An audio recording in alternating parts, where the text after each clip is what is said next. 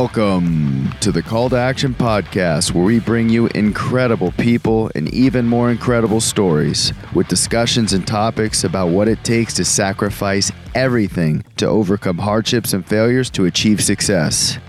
Our guests heard the call. Now it's your turn. So there was sitting in Richmond, Virginia, getting advice from this legendary designer. And one of the first things he told me was, you have to fire all of your clients.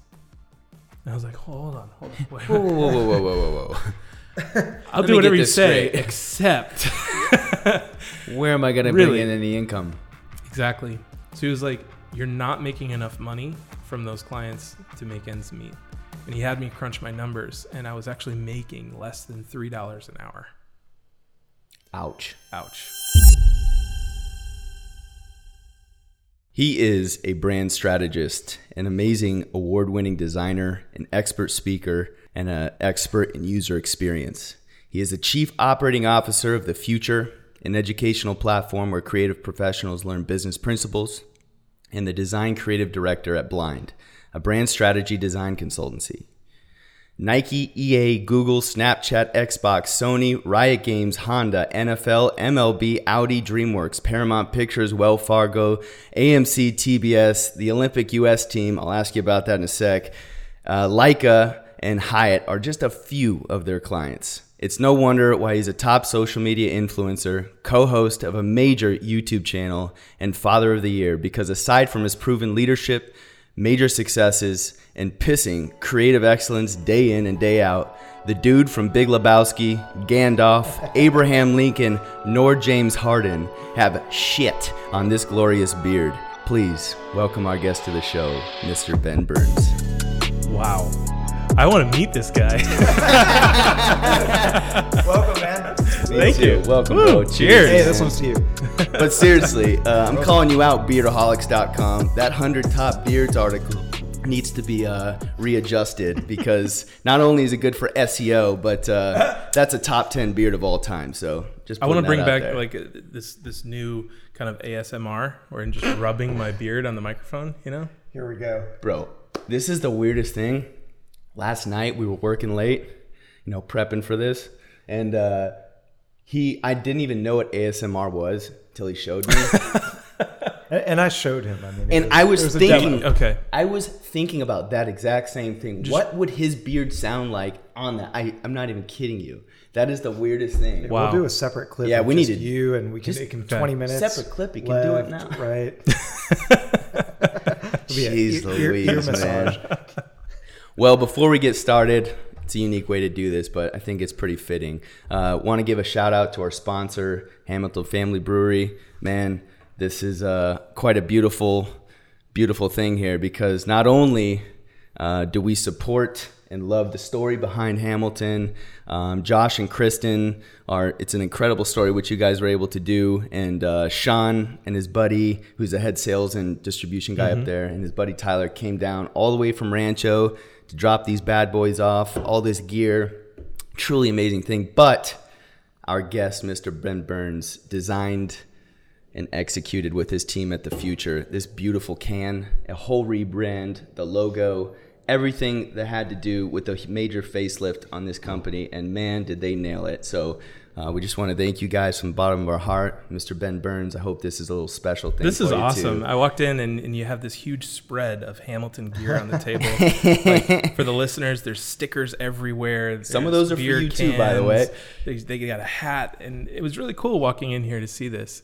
Not often do you get to see your design some, somewhere physical, right? And it's so cool to just like see it everywhere, especially here. Just totally surprised. Thank you. And it's not quite on the store shelf yet, as I'm uh, aware. Not quite yet. It's in a couple of Bevmos and things like that. So, guys, keep out, keep an eye out for them, and uh, I'm sure we'll keep you updated on how the progress is coming along there. So, um, well, man, before, but yeah, cheers to them again, man. Why not? Just another reason to take a sip. Check out these gorgeous cans there. Um, real quick before we jump into your story, it's incredible. Yes. all the twists and turns. We're gonna dive in real deep, but we're gonna put you through the brain freeze frenzy. Okay. Brain freeze frenzy is a prefrontal cortex warm up like you've never experienced. So random questions, wild array, rapid fire. Are you ready? Uh, no, but go for it.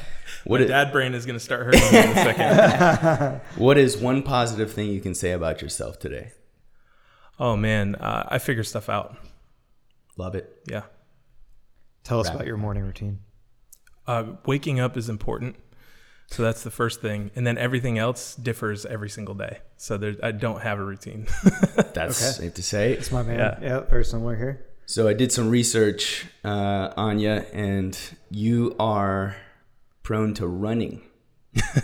right? You that's your that's your choice. That's something Yep. you're drawn to. Yep. Do you still do that? Is that part of your daily routine or three four days a week? You know, What's your workout funny. routine look like? I, habits are really tough for me to stick to. I'm more of like a like a mission oriented guy.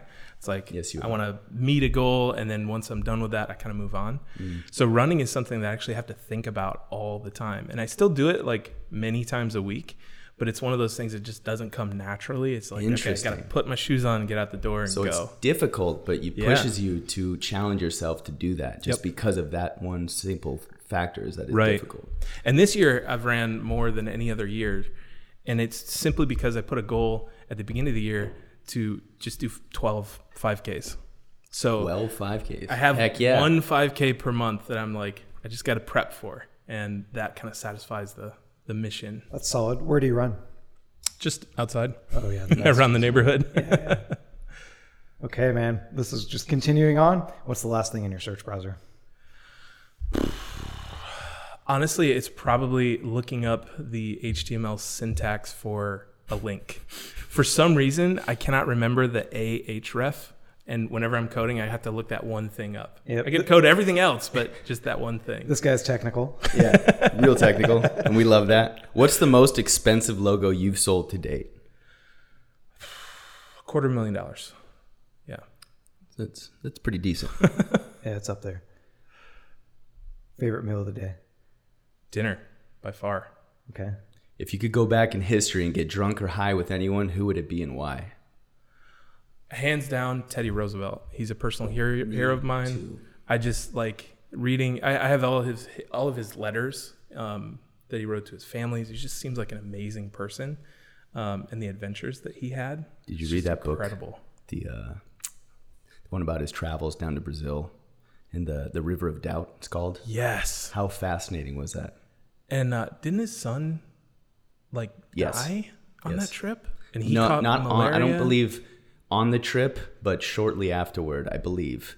Uh, he had a he got malaria. Yeah, he almost yeah. died. uh, they have a very very phenomenal series on uh, History Channel as well. It's it's you have to watch it, man. Wow. Or was it yeah History or one of those, but Geographic. But Mm-hmm.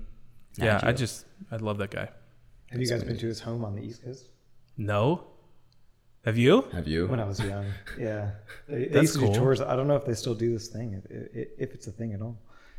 Great guest. So, what's your spirit animal? If you had to choose one. Oh my God, that's a tough one. but it's a good one. It is a good one. Take your time. But hurry up. I don't know. It's it's either a lion or a sloth. Those are the two things that like popped into my head. Okay, very, So if a lion mated with the sloth on one of his off days, Yeah, that would I, be you. What what what's the reasoning behind that? What do you, why do you think that? I, I honestly think that like with the sloth, they're slow moving, but they they get what they need to go, and um, I think that there's power in laziness Yes. because lazy people get stuff done normally quicker than people who aren't lazy because they don't want to be working. We'll we'll re-parallel into this. So- I think there's something behind this, uh, and we have a section. Yeah. but I Yeah. think that's it's. I don't think it's necessarily being lazy. It might have something to be very patient. It's very, very much an engineering mindset. You know, we, we say you know, la- laziness is virtue. It's one of the keys. Interesting. That's cool. I like that. So- and then lion, you know, it's just I love the sense of adventure, trying new things, Absolutely, putting myself out there. it's an so apex predator as well. So Yeah. when it needs to, it kills. Is that That's a 5K day? yeah, So lay down the, day. the sloth. Yeah, and heck pick up yeah. the lion mantle. Y- Yeah. put it put it to sleep for a bit. What's your favorite app? probably Notion. I I run my life through Notion, so it's a kind of like a cross between Trello and Wikipedia. Okay. I guess. So it stores everything and tracks progress on a project. And So you all that. publish all this online through the Notion and, and give people pretty sweet websites with up to date calendars and all that. Uh, kind of. It's it's what we use to manage our projects. So oh, you guys use this? yeah, yeah. And then I use it for my personal life too. Right. So everything's routed through there. So this is a company tool. Kind of. Yeah. It's both. Oh, amazing. Yeah. So it's kind of like if you took Wikipedia and Trello and Google Docs and mushed them all up into one thing. One of my good friends up the street, he uses Notion, and he gave me like his hiking schedule. So we do hikes, you know, uh, just kind of. Oh, of cool. Yeah, so he And I published like- it. He does. And, Yeah. and I was like, man, this looks really nice. Like, you did such a good job. And I thought he just slapped something together in React, React Native, and whatever else. Uh, but then he told me it was Notion. Yeah. Yeah, I love it. We use it literally for everything. Wow. Yeah. We'll, we'll dive into that a little bit later. Uh, what's your favorite body part on the opposite sex? Turning gears a little bit. It's random. We're just Personality? What? Yeah. It's a trap. That- that's a safe, safe answer. Next, next. Next. All right. This one's good too. Um, what's the last thing that you're glad that no one saw? Oh man, I was uh, I was carrying the trash out the other day and I totally fell, busted my ass. Did the And it trash was spew just- everywhere? Yeah, the trash bag broke open, glass was everywhere, and it was like this Tupperware lid that for some reason was on my back patio. I stepped on that thing and just whew, no one saw it. It was pitch black. Your dark. daughter set you up. Yep, that was it. Oh yeah, she knew. You, you didn't let her have something that she wanted, and uh, she said, "I'm gonna get you back, Dad." She is that smart. Well, you're alive and you're here today. What was your first car?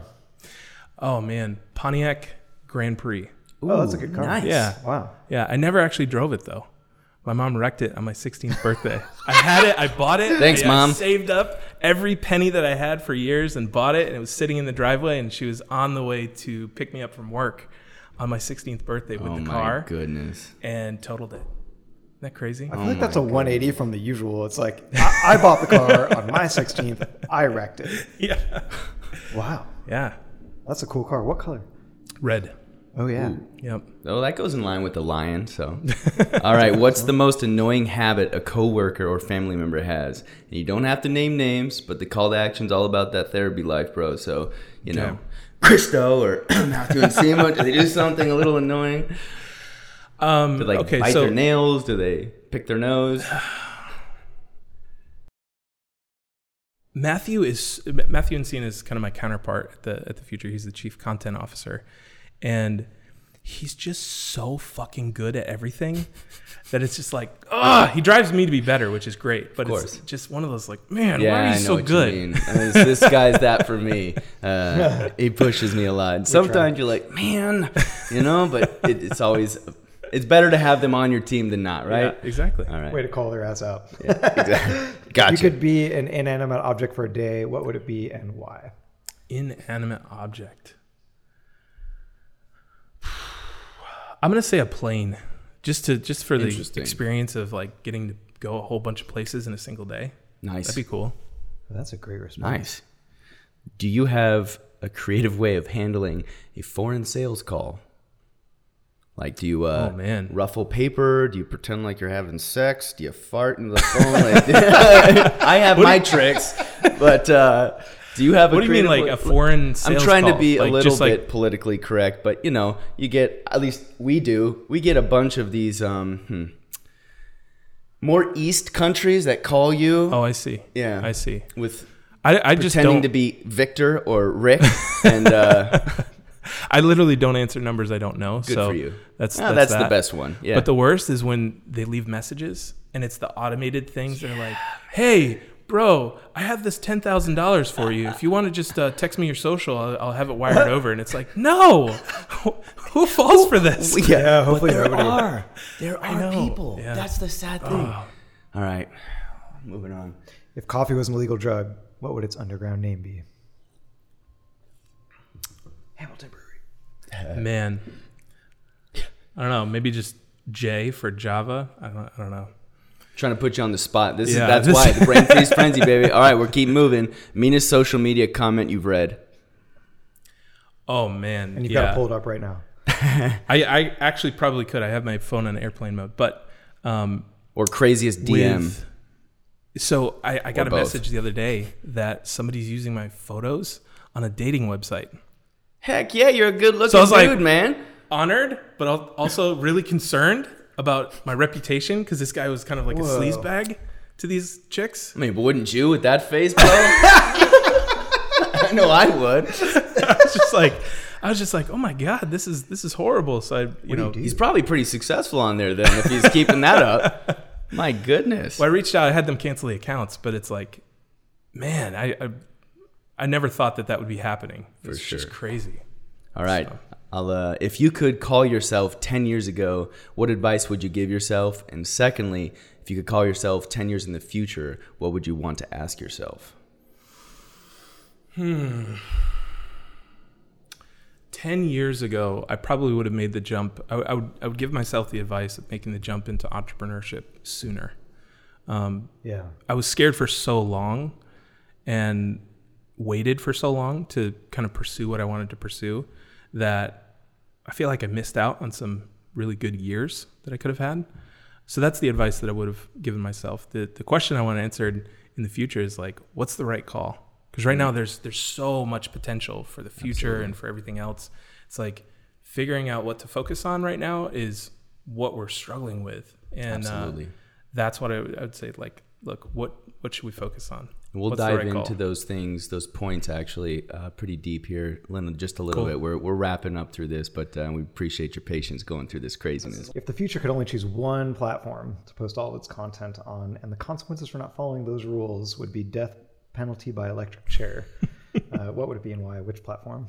Oh, YouTube, easy. YouTube. Okay. Yeah, it's like a- Easy. that was yeah, okay. easy.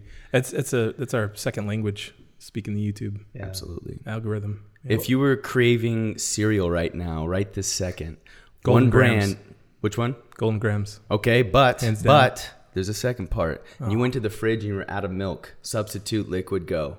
Oh my God, coffee. Oh my god, that's awesome. Easy. Little Coffee. crack cocaine in Yeah. the morning. Heck yeah. Yeah, sugar All and caffeine. Come on. All right. We'll, we'll have that ready for you on, for round two. Mine would be cinnamon toast crunch and coffee. Oh, nice. Yeah. yeah. If you had to add one fashion item to your wardrobe, what would you choose? Fanny pack or satchel? Go. Well, fanny packs are trending right now, aren't they? So probably that, I guess. But neither. You've got But you design have to. I, I Yeah. said fanny pack. All right, fanny pack It's it in is. it, yeah. Me too, actually. I'm wearing one now. If you could conceal carry here in California, what would you choose? A Glock, Sig Sauer, or Kimber sidearm, and what caliber? Mm, great question. Probably a Glock.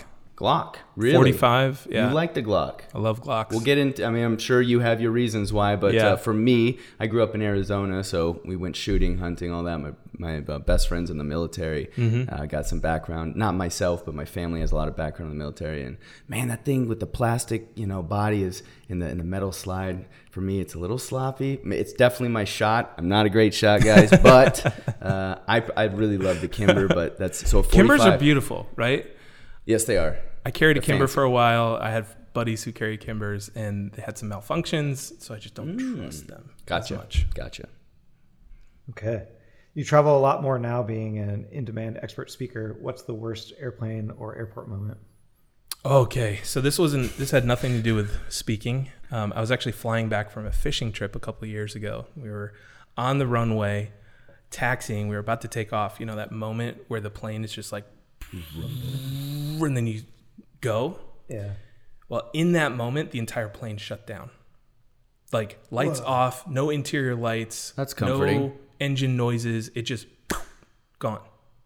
And so I was like, oh my God, 30 seconds later, and this would have been a, like a plane crash. But thankfully, United gave me a $50 credit, so we're all fine. Oh, sick! That's what that's what your life's worth. Fifty bucks. Good for them, And you're here today to tell another story. That's right.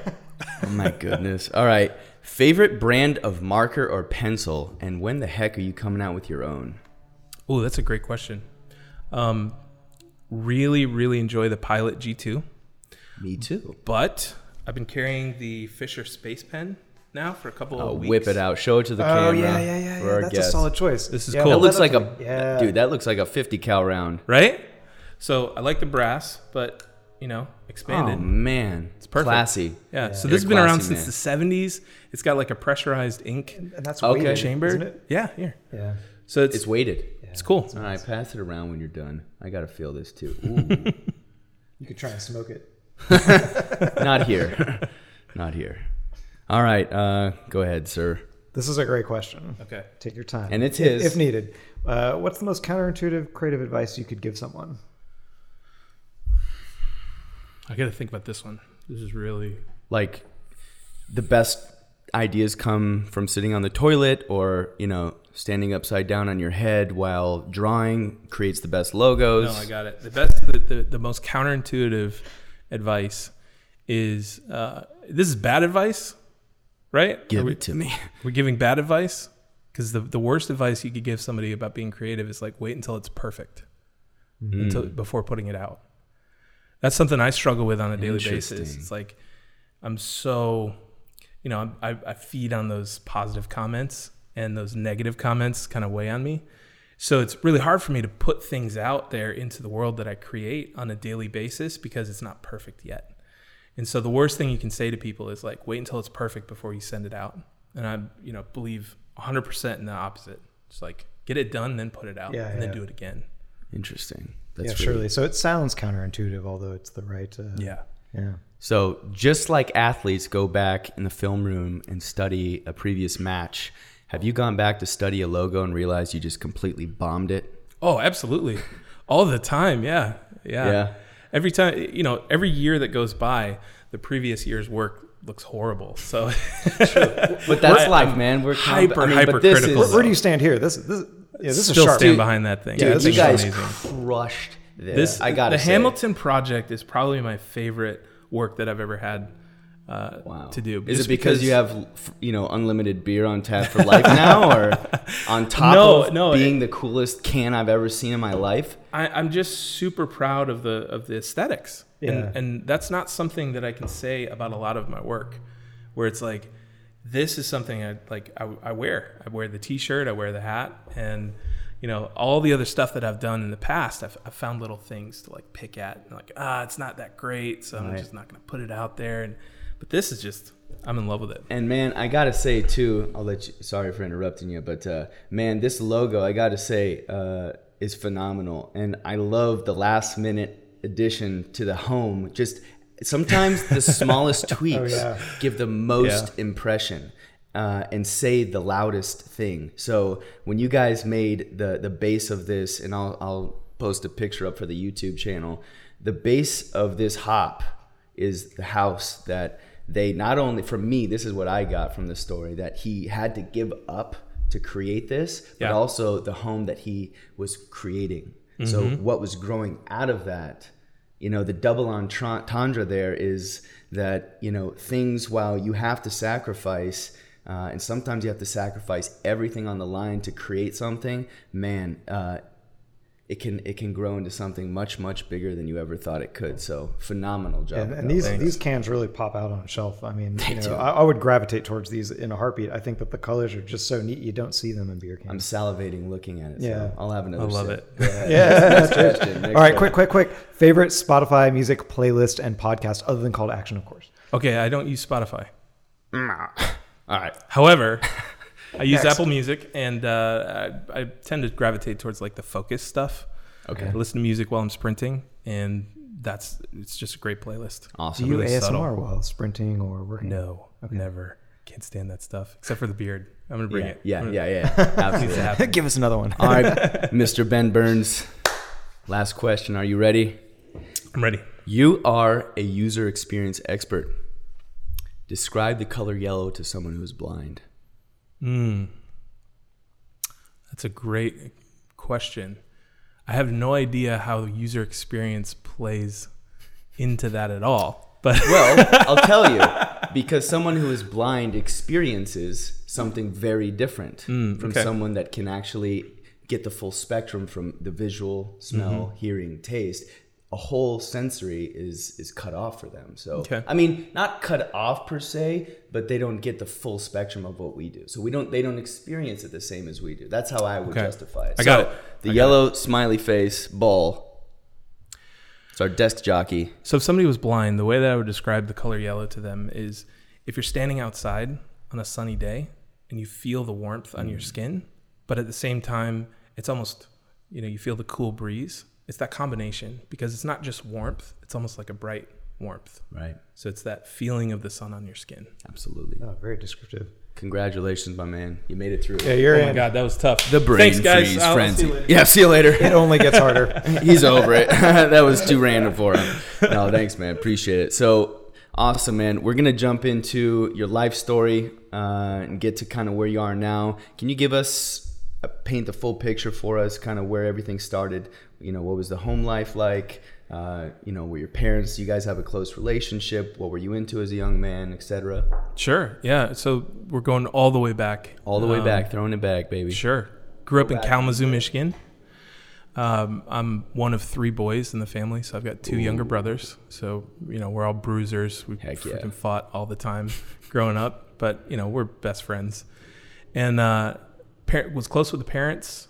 Uh, as a kid, I freaking loved reading and drawing and Legos, and um, my mom was really into pushing us into like creativity, mostly just to keep us occupied so we didn't hurt each other. But Was she was she creative herself? I think she's a creative person, but uh, she's a nurse. So You got to be creative there. yeah, yeah. But she was always pushing us like down in the basement to go color or something. Right. Um, so I think that kind of led to a creative career. But uh, moved from Kalamazoo, Michigan, to uh, Hilton Head, South Carolina, in eighth grade. So that was a big transition for me personally, just because you know it's a totally new atmosphere, it's a totally new culture, going from Michigan to the to the deep South. So uh, starting high school down there was it's almost like starting fresh. I had to new learn new like traditions and new mannerisms and stuff like that, and um, that was that was definitely a journey. Wow, man. I want to pause here just to see if you guys have any questions because I know like with these life stories things I can I can ramble on. So you just let me Bro, know. Did you move right into high school? Were you so? Were you like freshman? yeah. Okay, we had done that similar similarly here in California. What was that like? Because you know you kind of like leave all your your uh, your known friends behind, you know, to the unknown. Yeah, yeah. You ramble on, brother. There's no. we'll, we'll get to what we need to. No Okay. worries, man. Yeah, so we moved the summer of eighth grade. So the next school year was literally freshman year of high school. Wow. So it's, it's just kind of like a That's tough. super shocking. That's tough, man. Because you're not. High school is like, uh oh, high school. Like as a freshman, I mean, I don't know. Were you a were you a tall and, and stout dude? Mm-hmm. Yeah, then too. yeah. Okay, so that played a little bit into Yep. your advantage. I was a scrawny little bastard. I was under hundred pounds. I was like five foot three. I didn't know what the hell I was doing. I couldn't imagine like switching my life with no base. At least you had your brothers, I guess. Yeah, yeah. But man, I I, Are I they also taller? I would have struggled. So one is like taller than I am and probably 140 pounds. So he's like stick thin. When we're together, people don't know that we're brothers. That's how it always is. The younger, taller, more handsome brother. yeah, exactly. You must have eaten your Wheaties. I have one of those as well. yeah. So, um, but yeah, high school was it, it was a shock culturally because um, you know when you move to the down south, there's all these issues. There's all these like all this kind of cultural baggage that you don't expect Right. coming from the Midwest. I mean, I had black guys that I called uncle. I just didn't tell a difference. And moving down south, it was like all of a sudden I was aware of racism, and I was aware of like you know going to public school in South Carolina, there was like stuff going on that Yeah. was not the greatest in terms of cultural certain sensitivity uh, and stuff. you know sheets on their head type stuff or Yep, yep. Yeah.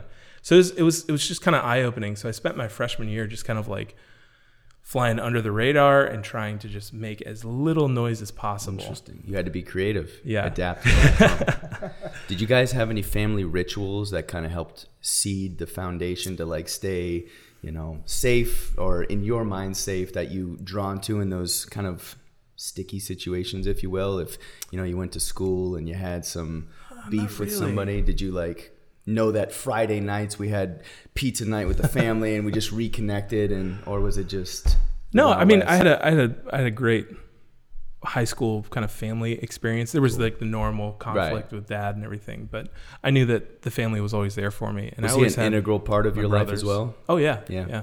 What did- what did he around do? From, day one. For sure. what did he do? Uh, So he's he's a nurse as well. he's a nurse. Is that Oh. how they met? No, no, it's funny. My mom didn't become a nurse until we were almost out of the house. And so she was kind of a stay at home mom throughout that. So she was like the rock of the family. And then, As uh, most mothers are, actually. yeah. You know. yeah. So that was it. So, did you play any sports? Oh, man, no. no. Did were you a creative young man as well? But did you start Yeah. drawing and I was super into sketching when I was in sketching? what? Star Wars cartoons? mostly. Heck yeah, Star man. Wars. Calvin and Hobbes a little bit, right? Because I like to, I like to mimic the style there, and I Yeah. was super into that. But, um, you know, Episode One was coming out, and I was a huge Yeah, fan. Even though looking back, it's kind of a horrible movie, but I was like, oh my god! So I have sketchbooks full of these like Star Wars characters. You still have them. Oh yeah, yeah. You don't throw those away. Yeah, of course not. Did you throw yours away? They get lost in moves. Oh no, I have some. it's a tragedy. Yeah, I have some. But from an innocent perspective, those movies are, you know, awesome Yeah. at that age. But you look back and I mean, there's a lot of th- movies from Disney. I look back and I'm like, wow, they got away with uh, with that. Yeah. Oh You my know? god, all dogs go to heaven. If All you look back on that, there's like strippers and cigars and Oh all my sorts of stuff in that. It's the best. I, I, that's why I watch them now. It's a movie for adults. So you go through high school. Uh, where did you end up for college? So first, I went to Clemson, and Clemson is a is a school in South Carolina. It's it's a pretty big school. Yep. It's a great then school. I decided I didn't like Clemson, so I transferred for a girl. But uh, I transferred. That's kind of transfer. Yeah. Best and worst. So I transferred to our rivals, uh, USC, which is in South Carolina. It's the real USC, not this Okay. University okay. of Southern Carolina. Shots California. fired. We've heard- we've Shots heard. fired. BS I didn't go have there, over but here. for all my buddies out there, shots fired. Go Gamecocks. but uh, yeah, so I transferred over there. Um, it was it was mostly for a girl, but honestly, like Clemson's creative program, I, I signed up for this graphic arts thing, and they spent more time talking about printing presses than they did the actual creative process. So I was like, I'm, I'm just not drawn to that, and you know, my girlfriend was going to USC anyway, so that's that's what happened there. See ya. Yep. So how did that? Uh, how would you finish school there Mm-hmm. at USC? yep. Um, what What did the first job after that look like? So did So you go right into the digital kind of. creative world, or Yeah, kind of. So basically, in my junior year, I had bounced around within USC's many creative departments. I, actually didn't know design was a career, to be honest. In those days, I, I blame the public sys- the public education system in in uh, South Carolina, but I didn't know graphic design existed as a career. So I bounced around in at USC between like journalism and media arts and advertising, and I, I literally switched my major five or six times in those in those two years. And uh, every every ting, every time I switched, I always was drawn more towards the design side. Like I was creating things in Photoshop or creating things in Illustrator when the professors were asking me to write things, and I would always have these beautiful presentations um, instead of focusing on the actual headline and tagline that the advertising professor wanted. So somehow, somewhere along the line, I, I discovered this internship at a company called Post No Bills, and they're a creative agency in Columbia, South Carolina. And uh, so my junior year, I, I applied for this this internship. Showed up to the interview in a suit and tie because I had no idea what I was doing. because you're super special? Yeah, exactly. And the you know, I walked in and I realized I had made a huge mistake because everybody Oh, was wearing no. t-shirts and jeans and stuff like that, and I just Didn't get totally the out of memo. place. Yeah. Well, he did get the memo today because uh, yeah, we're all we're coordinating. all coordinating. Black so shirts. We look good. we look real good. So you Um, show up with the so suit show and up. tie. Yeah, I have my feeling a little resume printed out. You know, I've got my hair gelled Nice. because I had hair those days. But uh, I sit down across from this creative director, and this woman, you know, she was in her 40s, kind of like hippie. She went to Ringling School of Design, and she was the creative director for the whole business. Hmm. And she was like, "Okay, well, let me see your portfolio." And I said, "What's that?" I had no idea what a portfolio oh, was, and I, I I read the internship description and said it was for design, but I didn't fully understand what that melt Right. meant. So, you know, she was like, "Okay, well, I guess we can just kind of talk and go through the rest of the interview." But I could tell right from there. I was just Right. like, "This is not going to happen." Well, it turns out for some reason I made an impression on her, and she was like, "In you know, put together some some of your work. I know you said you you've done some assignments for school. If you can bring those in tomorrow, and just so that I can have something to look at, that that'd be fantastic." So I was like, "Cool, bet." Stayed up all night, did all new projects, and came in with an entire portfolio printed and ready to be Wow. reviewed In one night. in one Yeah, night. this guy works. and I got the job. So Good for you, man. Starting in junior year, I was working full time at a creative agency as an intern, but I was doing kind of work during the day, school at night, that kind of thing. I think this is really an interesting point here because, you know, a lot of people think that having all of your T's crossed, your I's dotted, and being perfect, this goes to that point you made earlier. Everything has to be perfect to achieve the outcome. You're very much a person that sees a goal, you're mission oriented, and you get there, and then you readapt, readjust, and reset your goal. And uh, that just goes to show that you don't need to be perfect. You can mess up and still succeed. It's just getting your foot in the door, presenting your best self, and sometimes, most of the time, that is good enough. Yeah, yeah, it really is. It really is. What are your thoughts on fake it till you make it? I hate the phrase, but it's absolutely true. It's so common these years. You know, people people, people talk about this phrase often, uh, but but the mechanism itself. Yeah, I you know, I- as many times as I've as, as I've like interviewed experts and I've talked to people who know what they're doing, the more I realize that like not everybody has everything squared away. Man, You know, not everybody. most even don't. people who say that they're expert in things, like part of my bio is an expert in user experience. Man, I don't think that you can claim that. Not really, right? And it's like, I think you can, but the rest of us not so much. You're doing pretty well Yeah, today you're doing here, pretty well, and I guess man. that counts as user Experience. you know definitely but you're a humble guy i see your point and you're right uh, there's always room for improvement i think Right. that's your point right Right. there's always room for improvement So yeah, I don't like the phrase because there. I- I don't think that faking it is is a great term for what it's you know meant for. Yeah. Um, I think it's more just keep putting yourself out there, and if you're looking to become an expert in a certain sphere, claim that expert, claim the expertise first, and then seek to improve it. That comes from uh, Blair Enns, "Win Without Pitching." It's a great book. Yeah, solid. Yeah. so you're at this design agency things are going well you graduate college you get promoted to a senior position in this agency and this is where you decide at some point maybe you you know you can fill in the cracks here but uh, at some point you decide to take a sabbatical Yeah. you move states and you become a police officer. What Yep. Was there something about that design position that you were like, man, screw this, I'm out? or was there a life changing event that happened that you felt a calling to something else, a new mission, if you will? It was kind of a combination of things. Like I had just started freelancing, so I saw that there was like potential for creativity outside of the four walls of my cubicle at the time. Um, and you know, you, you, I was two years out of school at that point, and I was just like, "Is there more to life than coming and sitting at a desk every day and and you know resizing logos, even if it's for for DreamWorks? But Right. you know, is, is there more?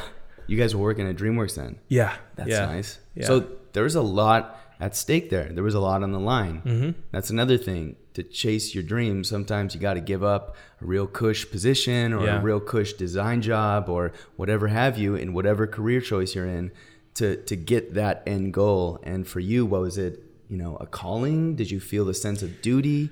I, you know, I, it's, it's a combination of things. So it's like I saw that I could that I could work outside of an office. So freelancing was a thing. I could take on jobs on the side, and that was cool.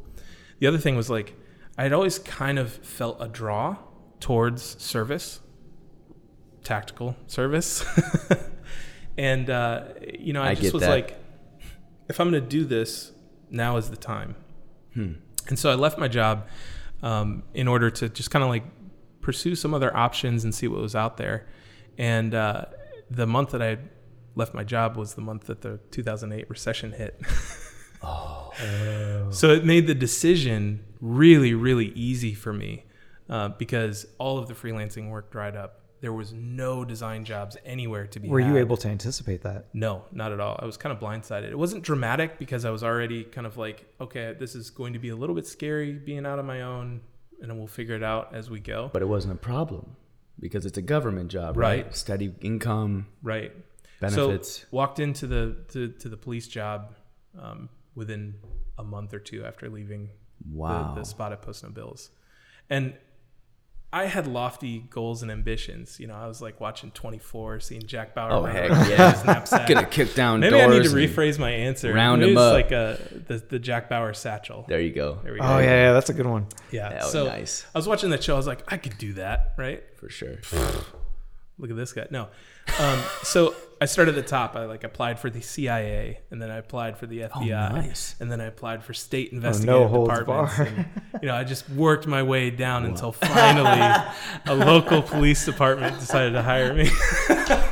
Well, you shoot for the stars and That's you right. settle for whatever you can get at that point. You know, Yeah. Uh, early on, that's uh, it's pretty typical, That's great life advice. Just It is. generally, it applies everywhere. and it also says a lot about you as well, yeah, in a good way. Sorry, that uh, whatever you know, no, a good way. He really he strives for the best. Yeah, this that's guy what that it. says. And uh, but sometimes. To get to that point, you kind of have to work your way through. You're not going to get the dream job Right. from a cold turkey. You know, I'm just I'm coming in, guys, and uh, we're doing this. Sometimes you got to work your way up. Um, so I read somewhere you got a best marksman award here. what uh, what were you using, and uh, Yeah. who were you against? sure. So um, Is this guy Smitty some something of Yes, importance to this? Yes. So Smitty is uh, one of my best friends, my dearest friend. I met him in the academy. Okay. Um, he was a Marine captain before he left the Marines and, and signed on to the Savannah Police Department. Wow. So he and I went through the academy together, and I had never fired a weapon at all, period, before Ooh, that academy. stings for him even more, huh? Yeah, well, yeah. Oh, yeah, yeah. This is this is just awesome. But you know, I'd never fired a weapon, and it surprised me every time. So that when the slide rocked back and the and the you know recoil hit, it was a surprise. Because it was a surprise, that actually makes you a better shot because you're not anticipating the recoil. True. So if you take if you take a, a weapon to the range and you're So it was your first shot? it was just it was just the first time I had ever fired a weapon. So we, we went Oh through God. weeks and weeks of weapons What kind training. of weapon was it? It was a Glock. That's really? why. Yeah. That's why. So okay. So sidearm. Yeah. Nice. So, um, you know, when you go to the range and you're and you're sending rounds downrange, you if you're kind of grouping Yeah. is down and to the left, that means you're anticipating the Yeah, recoil if you're right-handed, and that means you're trying to hold the gun down As it recoils. as back. it recoils. Really, you're supposed to let it surprise you. So I, because I was a clean slate, our firearms instructor was really um, delighted because he had just fresh clay to to mold. And so through the weeks of the weapons training, it was me and Smitty, you know, neck and neck. And uh, at the final day, the final uh, weapons qualification, I beat him, and I beat him by like Heck three yeah. shots Take that, Smitty. now he still maintains today that he was just sending rounds through the same hole, okay. Okay. and we know that As that's they, not the case. that's that's a little far fetched there, would. Smitty. But uh, so, man, how long were you a cop for before joining the military? So you transitioned. Oh yeah. So I was Were you still trying to get as far away from design at that point, or were you just drawn to a different purpose uh, that the police like, schematic uh, couldn't give you? So I went through the academy, and I kind of expected a little bit more in terms of Interesting. the boot camp kind of nose in the dirt feeling. You wanted the real deal. I wanted the real deal. Yeah. So when I got cut loose, I spent six months on the street in uniform doing, you know, traffic stops and accidents and domestic and stuff like that. And then I was like, you know what? I'm shipping off, going to uh, the National Guard. And so that's when I joined and spent six months in basic training and advanced individual training to be a military police officer. MP, Definitely baby. got the basic training experience there. Nice, man. well, before we go any further, man, I just want to thank you for your service. You know, I truly appreciate the sacrifices, even if it's, you know, if it's not deployed out of country, you're still laying your guys' life down, you know, day in and day out. In any scenario, things can happen, especially now with all the mass shootings and whatnot. So, us here at, you know, Dimension Software and Call to Action, Ben and Keith, we really appreciate you, man, and we love the military and love the police force. So, uh, Well, thank you, thanks. thank you. for Amen. This that, is man. for you. Yeah, Oh, seriously. thank you. Well, cheers, Cheers. to that, man. Cheers. Cheers. Um, so you join the Army National Guard and eventually get moved into a special operations team. Can you run us through what your Yeah. roles were? What kind of operations were you guys uh, running and conduct? Definitely. So once I got back home, obviously I was drilling once a month, and the National Guard thing just kind of got put on cruise control. Okay. Um, the unit never got deployed, and I spent four and a half years in, or five years in, Wow. and we just never went anywhere. So um, drilled every weekend, and that was that was fine. On the civilian front, though, um, when I came back, I was fit and I was motivated. Right, I had lost like 80 pounds through basic training, and I was like, I could run. Do you have any funny hazing stories, real quick, uh, from basic training at all? No, there was No. nothing about basic that was funny. Okay. uh, no, but I have some funny cop stories that we can get into. Okay, absolutely. Absolutely. Um, so the I'll tell one real quick. Please do. Go. One of the most kind of infamous training officers that we had at our precinct decided to take a vacation. It was his first vacation in probably 20 years. I mean, this guy was old and crusty and grumpy. Legend. Yeah, great guy. Love him to death. Um, but he decided to go on vacation. So we got the idea to uh, get some fish and put it in his car before he left. Oh, solid dudes. And we forgot about it until the day before he came back. And so it was sitting in the Savannah heat Which is for humid as well, right? 14 days, yeah. Oh my god! So it's soaked in the ceiling. It it's was soaked in the yeah, steering and wheel. The, the whole goal was like to leave it in there for for maybe a day or two just to get a fish smell in there, but it smelled so bad that when we opened the door, all three of us, you know, blew Vomited. chunks. Oh, yeah. Oh, yeah, It was horrible. So we we took the fish out, and then we just closed it, and we were like, we'd never tell anybody about this. so Gerber comes back. This is the this is the PTO. He comes back. He gets in his car and he, like we're watching through the window and he, he like sits in his car and then immediately like runs out like stuff scattering all over so the it ground. took him a like, couple seconds. it's just That's like how crusty he like, was. oh my god! it's so it's so stinky. It shocked Oh my god! So- you could have killed the guy. I seriously Heart attack, seriously. man. And uh, the, That's the hilarious. crazy thing is, is that they You can to, smell it from here. they had to decommission the car. Oh my God. They can still smell it today. The If legend legend that has car it. is somewhere. It still stinks. I can guarantee it. Oh. They probably used that. They probably sent it off to like the Marines for like training, you know, outdoor conducts with all the vehicles and whatnot. Oh my, or blowing shit up. You Yep. know. Oh my goodness. Yeah, so that was fun. But no, so the the career back at home because I was so motivated, you know, all I wanted to do was get drugs and guns. And just put all of my effort into that for a couple of months. And a special operations unit kind of saw that activity and they were like, "Hey, you want to come hang out with us?" So I got to be one of the jump out boys. There's a calling. We'd Oh yeah. ride around with uh, unmarked cars and jump out of minivans and stuff and chase drug dealers and What were you guys uh, all equipped with at that point for those types of missions? This one we we had specialized uniforms because we would get in so many like situations. Yeah. Um, normally, you know, Savannah police wear dress blues, right? Right. It's like blue kind of wool, stuffy uniforms. But we had polos and then kind of tactical pants that we would wear. Five eleven pants or Yep. something. Yeah, just because we'd get in so many fights and tear up our uniforms and stuff like that. Jeez So- Louise. That was fun. I did that for a year, and um, from there, I was making narcotics cases on a regular basis. So uh, when I hear when I heard of uh, a spot opening up on the counter narcotics team, I was like, "Oh man, I got to go for it." Oh yeah, sign And- me up. We want to give a shout out to our partner, Dimension Software. This podcast could not be possible without our team of support and the amazing platform to produce this kick ass content for you guys. Dimension Software is a software engineer and design firm in sunny Santa Monica, California. Technical wizards, creative cowboys, and optimization gurus are just a few titles given to them over the years. Sexy software and happy clients is the model they live by.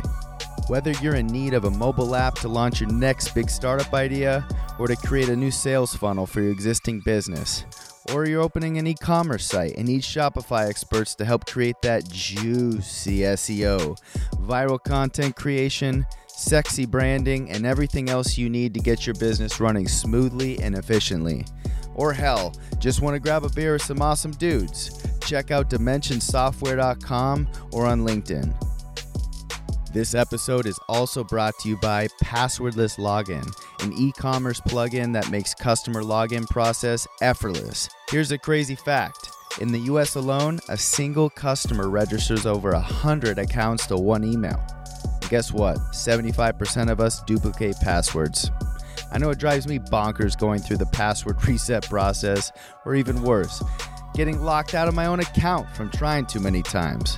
So stop wasting your customers' time trying to remember security questions like what street my first kiss was on. How the hell am I supposed to remember? So, if you're an e commerce business and want the most secure and customizable login process on the market, visit the Shopify App Store and search passwordless login or email support at dimensionsoftware.com titled passwordless login and they'll get you hooked up. Let them know we referred you in the email with hashtag CTAP for Call to Action Podcast.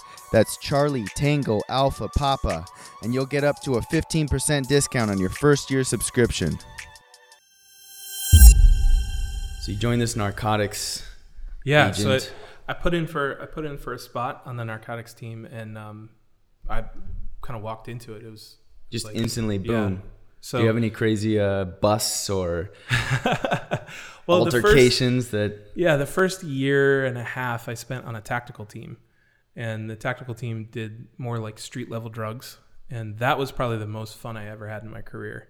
Is it true that sometimes in the confiscation comes recreational use? Oh man, I some of the officers. I had never seen it.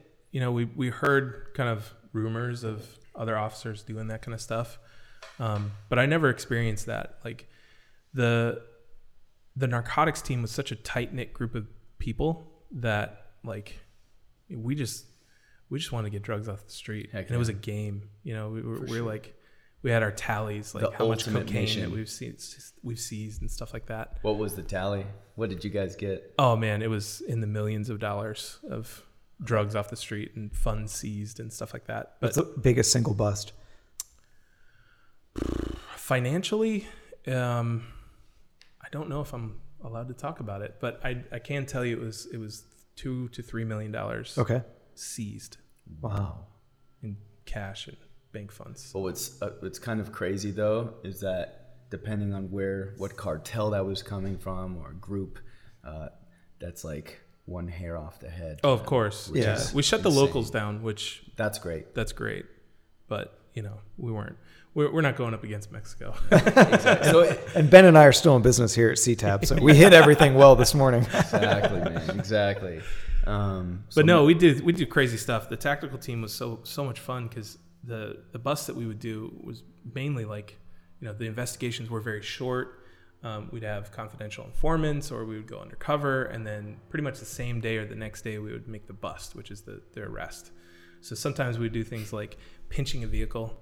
Oh yeah. So we'd, we'd you know have a, a truck in front of the vehicle and then a truck behind it, and then we'd box it in and kind of pinch it mm-hmm. so that it didn't go anywhere. And then 18 dudes would pile out of the truck and then rip somebody from the driver's seat, arrest him, check him, put him in our truck, and then an officer would get in their car and they would drive away. So the movies are sometimes spot on. Sometimes, yeah. I was my wife hates it when I watch tactical movies because I'm like, ah, they're doing that wrong. It's not even the the magazine's not even in. It's in backwards. Your finger's not even on the trigger. How is that firing? I know it's that. not a clip. I'm not even. Exa- I know. Oh my god, man. I only had to hear that once from an old timer about. Uh, I called. We're out in the range, and I was like, "Oh man, how do I put this clip in?" I was when I was first starting, and he goes, "Son, don't ever call that a goddamn clip again." I was like, "Yes, sir." A, you know, I was like, "It's a magazine. I get that." So exactly, it's not a clip. Um, so man, this is kind of an interesting turn of events. Uh, how did did the creative spirit ever leave you while like chasing down these bad guys, or was it something you just blocked off and said, "This is my mission now. I'm I'm single path, tunnel vision to to catching these bad guys, and nothing else matters." Or did you always have the spirit of creativity, kind of just knocking at the door, saying, "Hey Ben, you know, let let's come home. Let's this is what you're meant to be. You're really good at it." Or No, I, I, I think it was. I've always expressed myself creatively, but I was expressing myself in a, in a totally different way. Um, as far as my career goes, in those days, I was like, "This is what I want to do for the rest of my life." You know, I hadn't had, I hadn't lost any friends yet. I hadn't Right. seen the negative effects of being a police officer. Um, you know, I hadn't really kind of internalized what the trauma and the stress were doing to mental states Right. you know, with my friends yet. Um, so I was like, this is cool. This is fun. I'm, I'm getting adrenaline dumps on a daily basis. Let's just keep this, Oh, this yeah. rolling. But I was always kind of creative in the background. Like, uh, you know, two years in, my wife and I bought a house and we weren't even married at that, at that point. was this the girl you left school to go Nope. chase? Okay, Different okay. girl. Just just clarify. sensitive topic there, Sorry. Oh, my bad. Edit. driving me to drink. Cut that one out. I'm kidding. Well, the good the No, good news not. is we have more. Yeah, we got lots more where that came from, buddy. So, but when when we bought this house, my wife, um, my wife and I moved in, and this home was exactly the way they built it in 1943. oh, okay. So when we moved in, we put the air conditioning in. Uh, we completely renovated it. We moved the kitchen from one room to the next, and we did everything ourselves. So I was running plumbing and doing Wow. drywall and all this kind of stuff. Um, Women love a handy man. Let me tell you, And a beard. with a big That's beard. right. Did you have a beard at that time? uh, yes, actually. Good for And you. The, the the narcotics team was where the beard You kind of had to, yeah, to Yeah, be the rough, tough, grimy dude that's just part of the yeah, ecosystem, right? You got to blend in. that's right. You don't want to stand out. you know, I always found some way to like express myself creatively, and in, tho- in those days, it was the house. It was like interior design versus anything. So, Wow.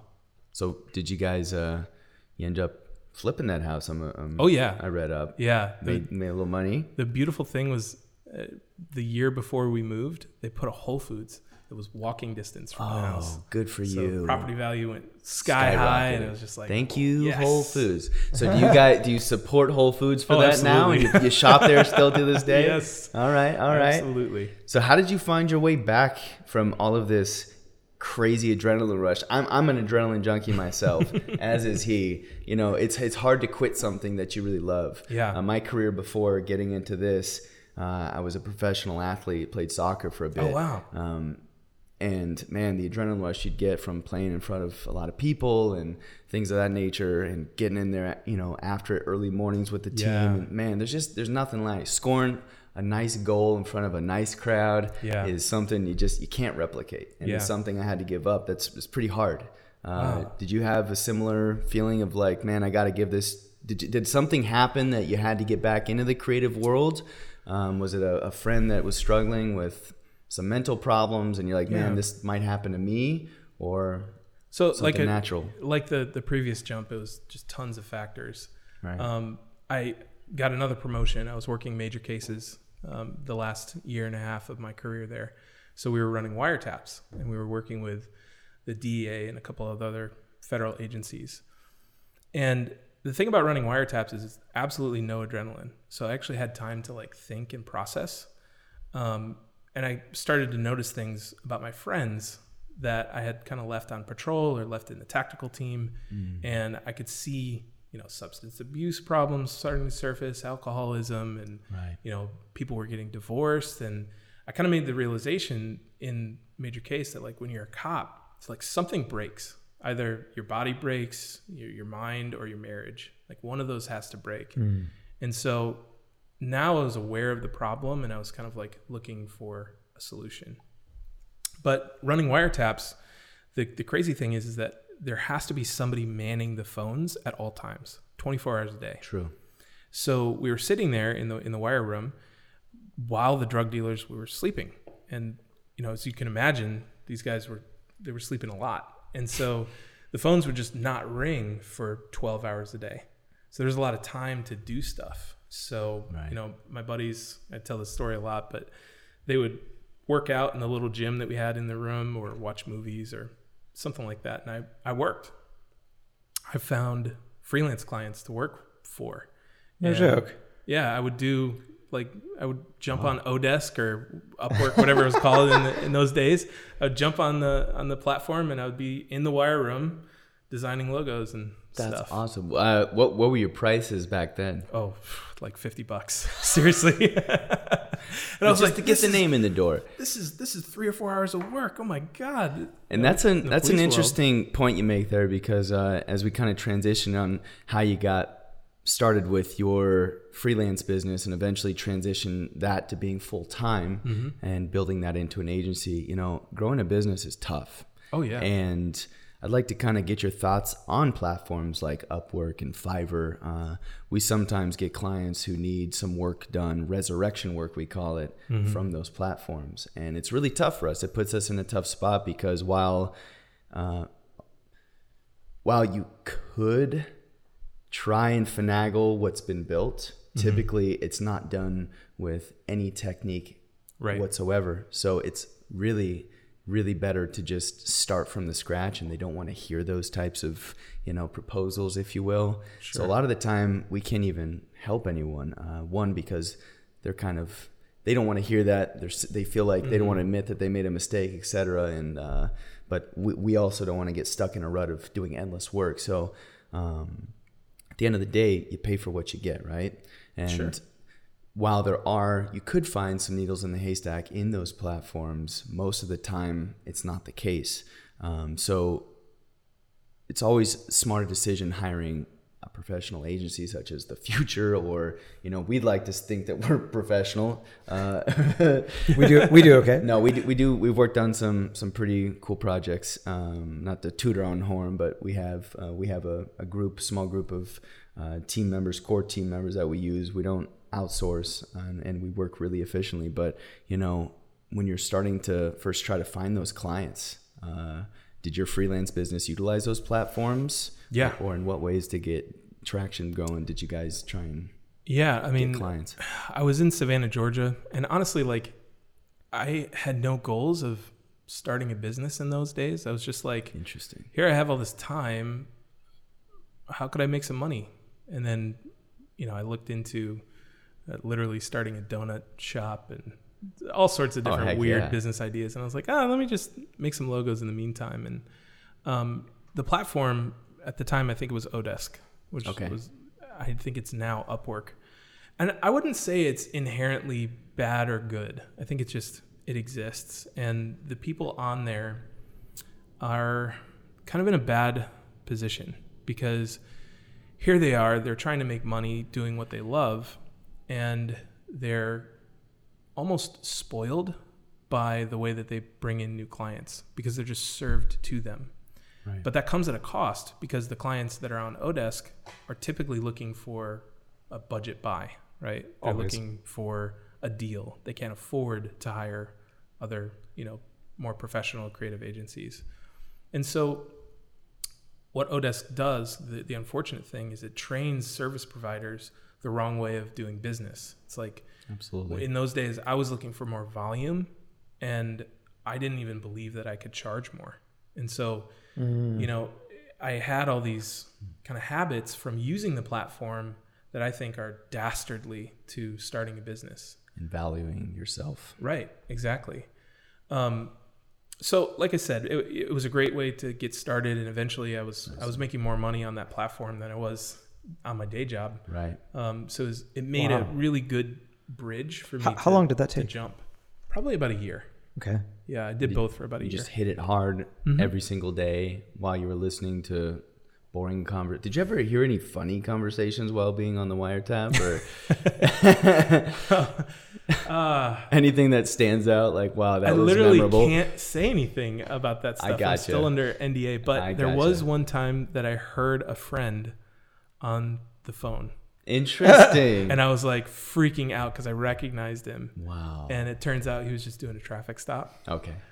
and the phone was just still on. but And I was going to say, freaked you, me out. you, you can discuss us too because we're here today. So yeah, there's, there's no confidentiality. Exactly. you know, r- real quickly, j- uh, just to circle back on that on that point. Uh, so, like at Dimension Software here, we get oftentimes a lot of what we consider rescue projects, and we get them because we're quite good at them. So it's a little bit of a Catch 22. yeah, it's a little bit of it's a little bit of like like a virtuous cycle, and it's a little bit of a vicious cycle, right? Because you know, while we're we're we're good at it, and we've got a little bit of you know like people know us for being able to rescue these projects you know at the end of the day sometimes they're very hard to uh, you know to, to, to work forward with without maybe starting from scratch kind of like but what ben was saying earlier would you have any advice for for you know taking the next step for for for for you know kind of breaking a little bit of that cycle moving out of uh, rescue projects.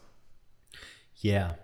Yeah. I mean, landing larger and we'll we'll get a little bit into that as well i mean we can talk about it now as uh, too but uh you know landing those bigger projects we've worked on some bigger projects and i guess also for listeners and people that are building their small businesses and and from both the client side and from you know the the agency side um you know what what would you tell somebody that's trying to break out of those the because rescue there's projects, a yeah. ton of people out there you know kind of in the same place Right. precisely So your name gets thrown around as somebody who can rescue bad projects or projects that have gone wrong, right?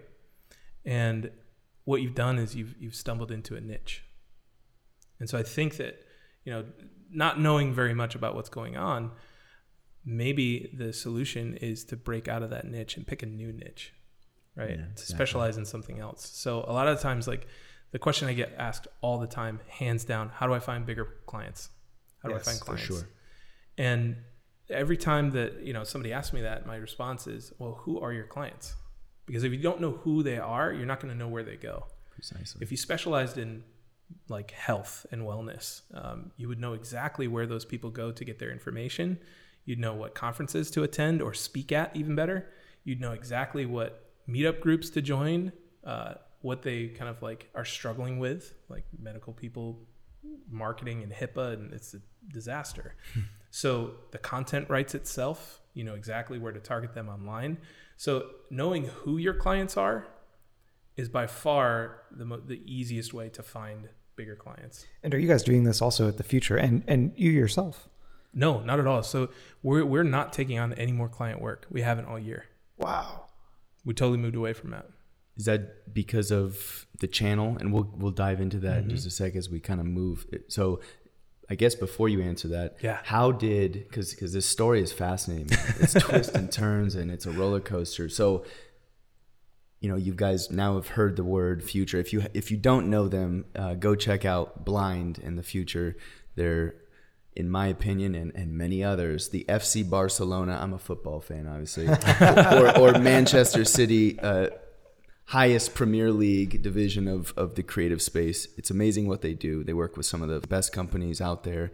How did they take notice to you? Uh, what what did you do to to catch the eye of such a big agency such as them Yeah, that's a great question. from a different state? I mean, from across the country. Yeah. So eventually, like I said, I was making enough money to support myself through the freelance kind of career. Did you have a daughter at the time No, as well? no, I was married, Married. but uh, nobody, nobody So- else was in the house. But you still have to take care of your. and Was your wife working as well at the time? Yep. What was she doing? She worked in a hospital. Hospital as well. Admin. Okay. Yeah. Um, but I, you know, was making enough money to to support myself, and I got on the phone with Smitty, and uh, he had previously left the department to go work at a different department. He was like, "Dude, what are you doing? You have so much talent. What are you even? Why are you even there?" And I was like, "No, you know, it's it's secure." And then he brought up a friend of ours who had just gotten shot, and then brought up another friend who committed suicide, and then brought up another friend who uh, was basically banned from being hired anywhere because uh, uh, you know disciplinary action from a really corrupt leader in the department had stuck to him, and he was like, "This thing is not permanent. It's it, nothing is stable, and you are you you got so much talent. I don't know why you're still here." And that was kind of the kick that I needed to to, to make the leap. Right. and um, so made the leap and started freelancing kind of full time. And uh, I was just churning through work. I mean, I at one point I had like 53 clients, and Wow. each one of those clients had a, had multiple projects, and I was working 18 hour days. I was just, Just trying you? to grind it out. Just me, One guy. just one guy. Yeah, working on Odesk, just Pumping them out. just cranking them out. Were Yeah. they were they beautiful pieces of art? always or- every time? yeah. Nailed it. Still are. Uh, yeah, so you know, it was it was stressful, and it was like you know, starting a business, it it sucks. Like Yeah. the whole process sucks and is awesome, and all that wrapped up in the one. Um, but I was really like, I was looking online for solutions. I, I I literally typed in the Google search bar how to find more clients because I believe the solution was to to get more volume, even more than I was already doing, and somehow figure out how to do the work faster.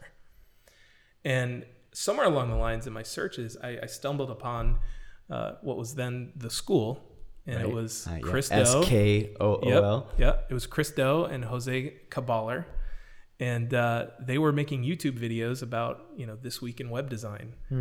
And so I, I stumbled into them, and you know Chris was giving business advice, and I was like, my God, this guy's a genius.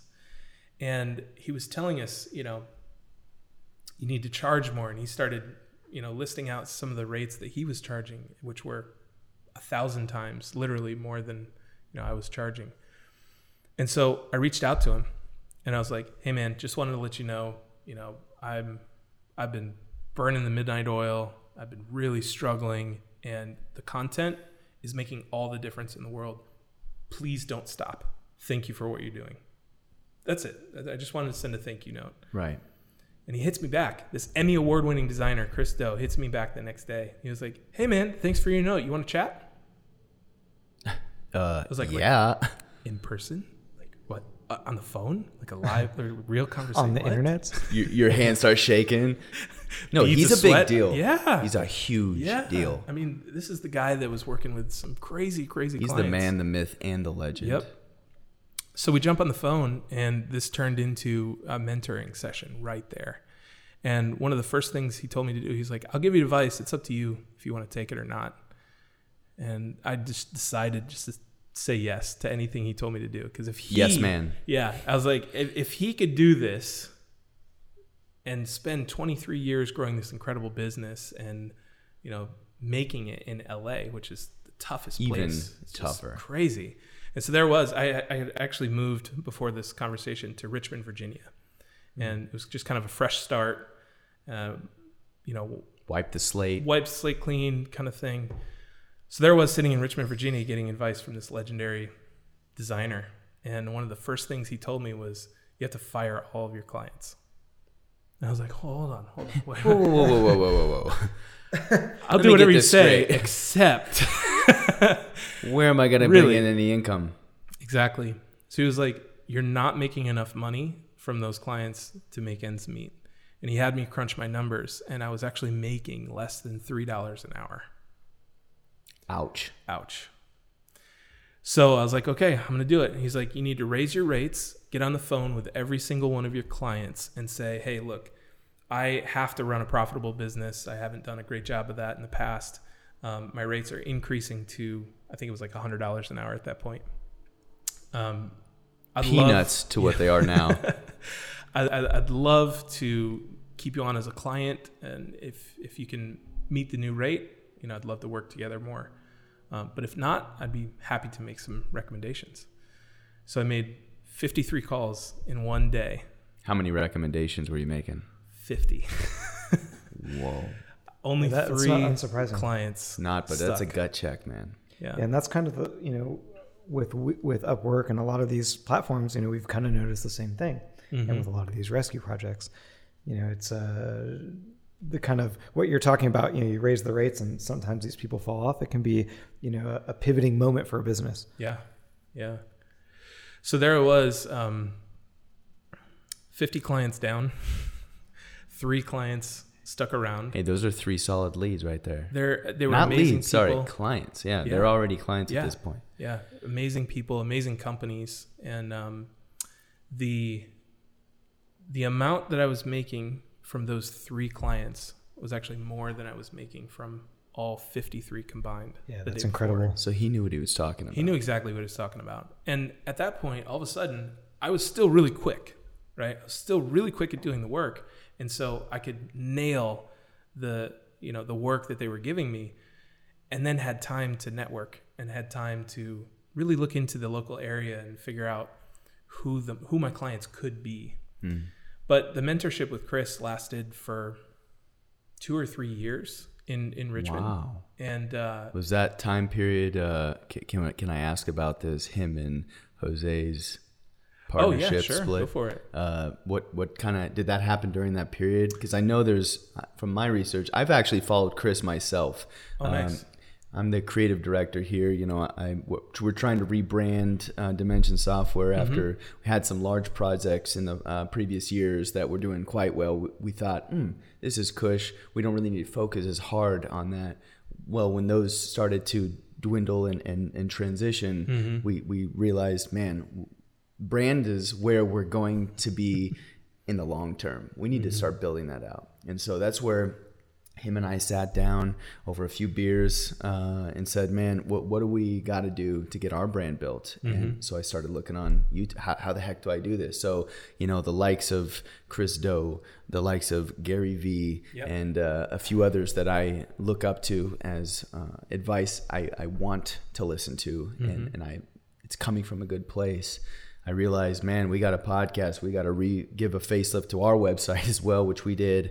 Uh, we created a native app on the App Store, uh, which you don't find a lot of those actually company apps on the App Store. So we're kind of wizards in that. You know, I'm a, Badass I'm a- business card. Yeah, it's a badass business card, exactly. Um, but you know, going off of that, what how does how do partnerships break off like that at such a i know we're taking a little bit of a side road here but it's really i've always wondered because he hasn't ever talked about it um, what happened between the two of them it was just a partnership that doesn't work are they still friends uh, Oh yeah, Yeah. yeah, absolutely. So um, somewhere in that two years where he was mentoring me, um, the partnership between he and Jose just kind of dissolved, and I think that really at the core of it was the vision for the company.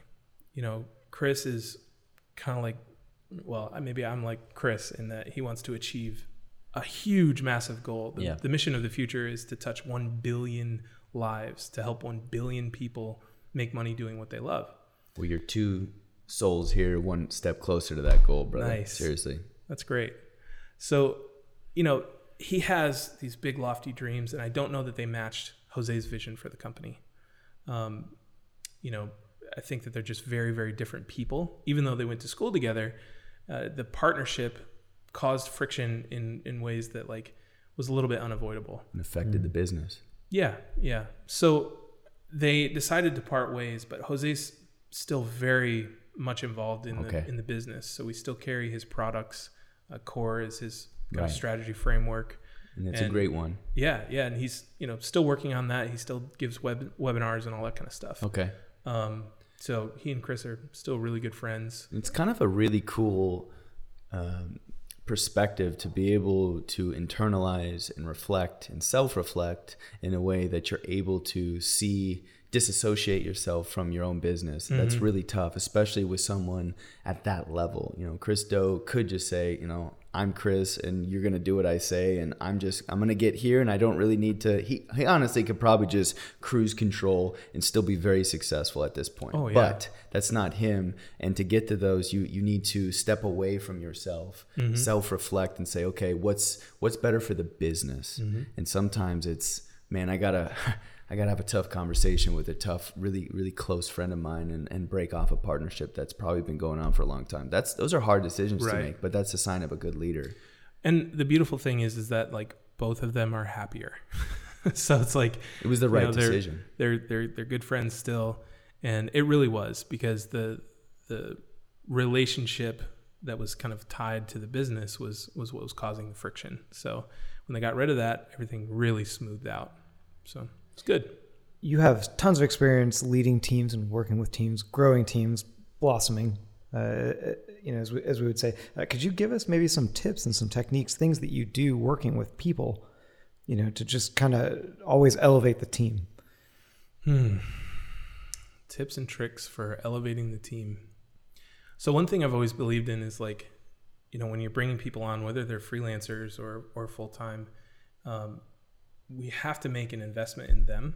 And so anytime somebody wants to learn something on the team, the the budget is wide open. If they want to go to a conference, if they want to like, you know, go through some online training or you know something like that, we're always supportive of that. Um, I've sent our entire marketing team through several different programs this year, and I think that the investment in the in the person that's sitting across from you is an investment that just continues to pay dividends because not only are they getting are they growing personally and getting better at their job um, but it also just kind of instills a sense of loyalty Absolutely. the other thing and this is something that we need to do better at is celebrating smaller wins so mm. when you have a company like the Futur you've got chris who's the ceo i'm the coo matthew's the cco and then greg is the chief creative director all of us are constant improvers and so we are all trying to make things better. And that can kind of lead to a culture of critique, which is not always a bad thing. But in terms of morale, if you're not celebrating those small wins, it can it can be a little much yeah. for the for the team. So that's something I'm aware of that we just need to improve. So to take it back just a little bit, um, just to kind of fill in the the gaps here, you've created this your own agency um, you've been mentored by Chris for a couple years now. Uh, things have been improving. What was mm-hmm. the jump? How did, how did the jump happen rather to get from the move from you know Richmond, Virginia mm-hmm. to Los Angeles? Did he offer you a job because he saw all of this potential and how you've been applying all of his methods and listening and learning and improving? And he said, "Man, I got to have this guy," and he offered you a contract, or how did that go down? Yeah, so it, those two years were probably the wildest ride of, of my life because the next call with Chris, he told me to hire somebody, and that was like I couldn't couldn't even imagine. Right. For what role? Just anybody. He was like, get an intern, get an assistant, you know, somebody that can do the work that you don't want to do. And so I hired an intern, and um, that's a long list. Yeah, yeah, yeah. We mull over a similar list always. And I, I didn't believe that I could afford it, right? And he was like, go hire somebody. Make sure that you have enough time to work on the business and not in the business. Mm. So again, sage advice. And I was a little bit in disbelief because here I was like, you know, kind of broke. I didn't I didn't think that I could pull on anybody on a, at least on a part-time basis. I just didn't think the money would line up.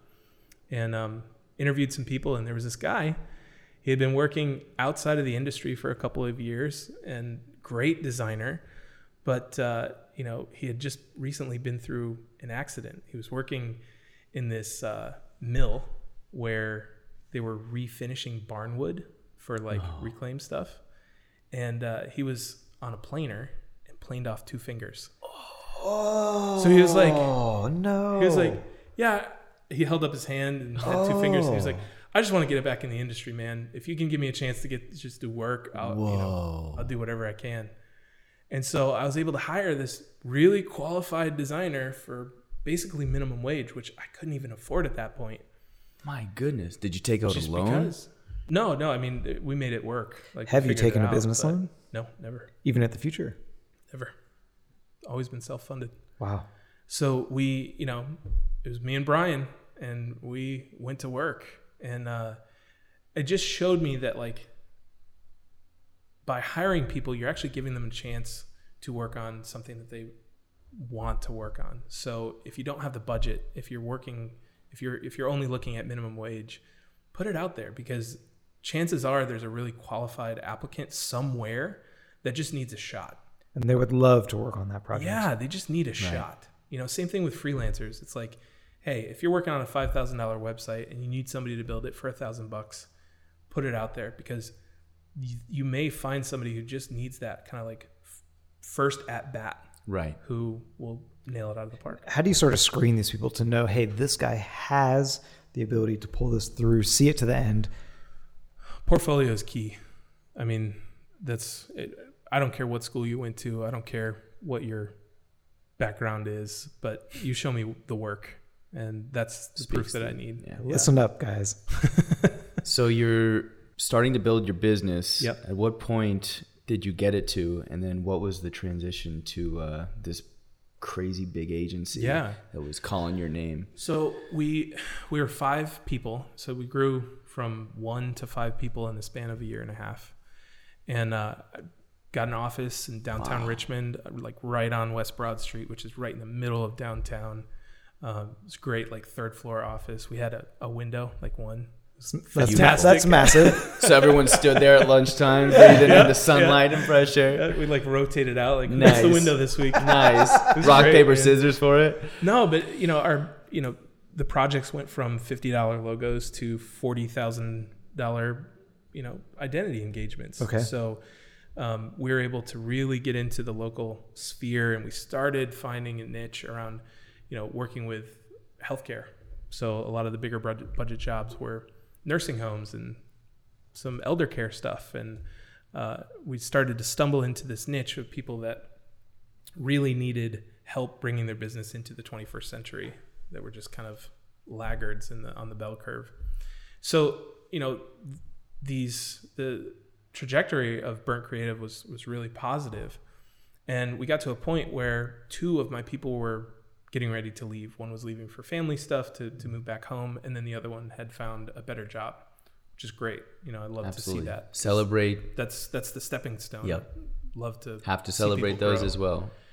and it was just like uh, you know at this point it was i could tell that there was a transitioning happening chris and i were talking you know once or twice a week at least uh, and we had already talked about going into projects together because i was starting to field pretty big projects i, I was on an rfp for a million dollar ad campaign and um, made it all the way to the very last Mm. phase it was me and one other company um, so we were we were starting to like think about working together, and that was when the split happened with Jose on his end. Okay. So he was like, "Listen, you know, I see you out there. I see the work that you're doing. You're, you know, I was building websites and doing brand identity at this at the time. He's like, it's great work.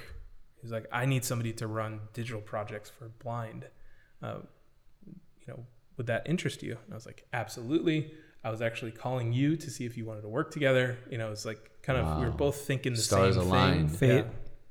And so he acquired my company and moved me, my family, and one employee out to LA. To, Can you talk about what uh, that acquisition was? I, I, or even just It was decent. materiality. It's decent. yeah, it was it was fun, more like That's a awesome, man. acquihire, but um, the But that's a big deal, man. it is a big deal, and I, I felt really really good about um, just my trajectory. I mean, three years going from freelancing out of my garage to now moving to LA to be the digital director of Blind. That plays a lot to your mission-based personality, Mm. though, and I think True. that that's been shown here throughout this whole conversation. Uh, you see a goal and you go for it, and also, you know, when you do that and you're extremely focused, people notice. Mm-hmm. when people notice, good things can really come from that because people talk and Right. people really respect the hustle, the grind, and executing.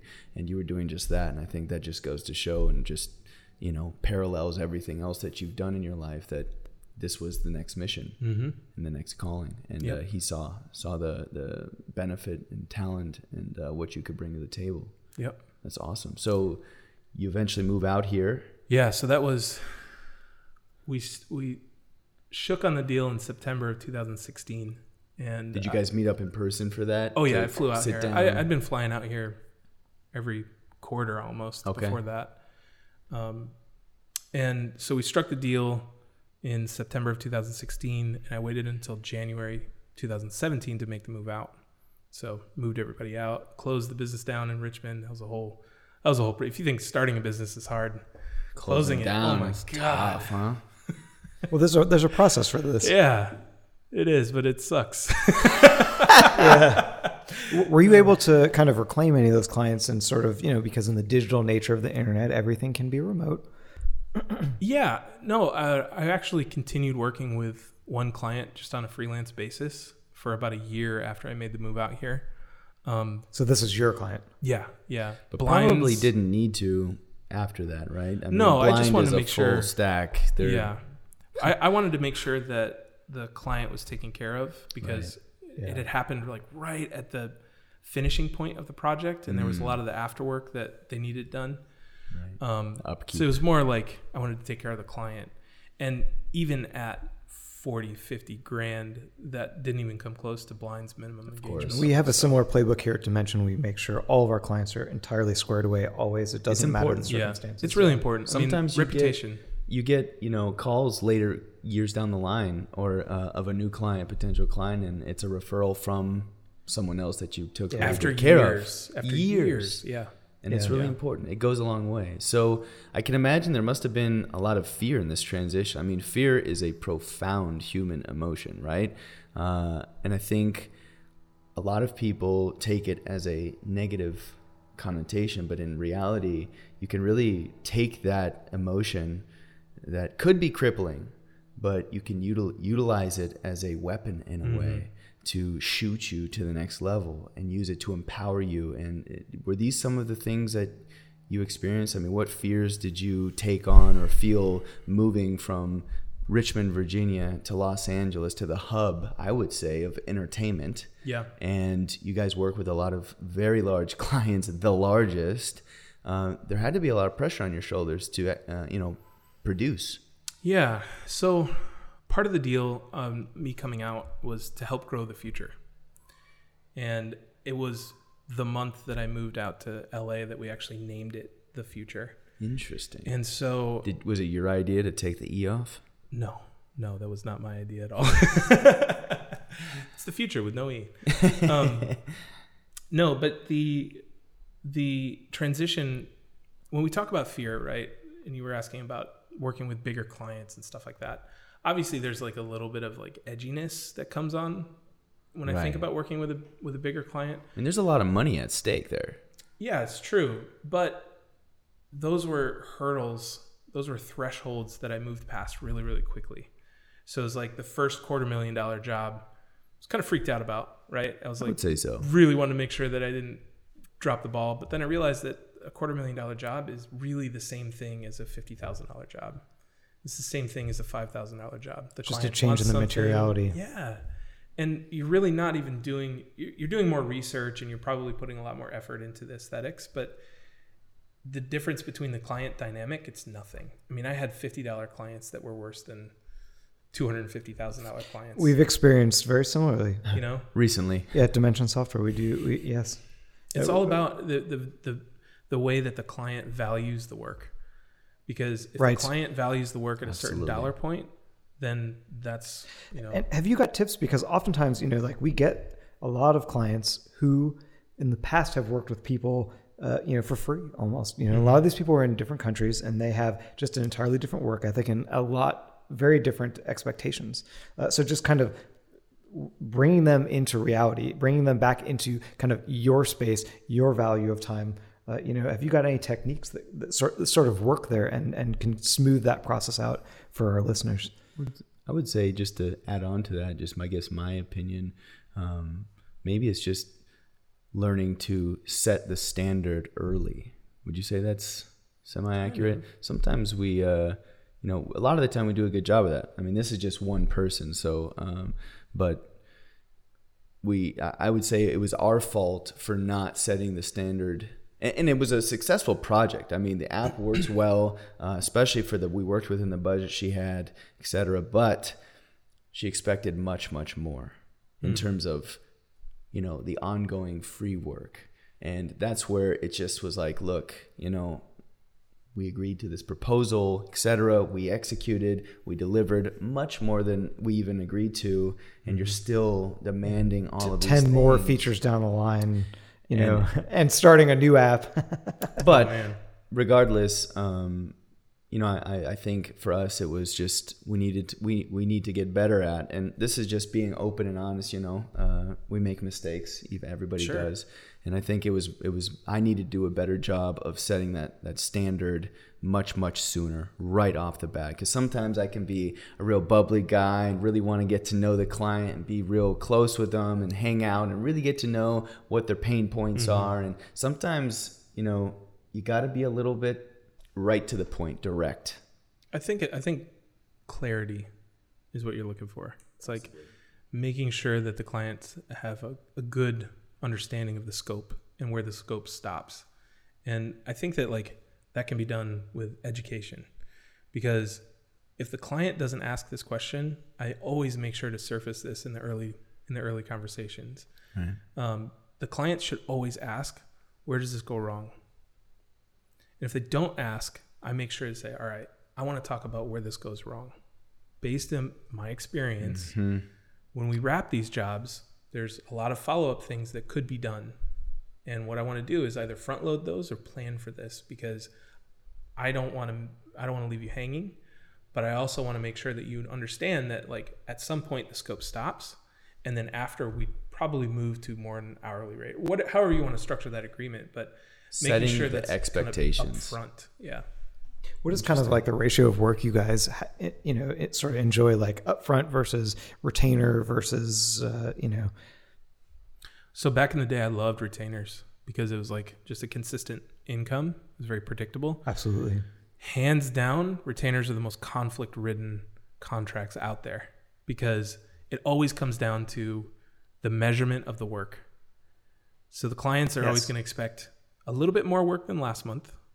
And then you're going to kind of expect a little bit more money than last month or a little bit less work or even just to keep things the same, you know? Um, and so it's like, what does an hour mean?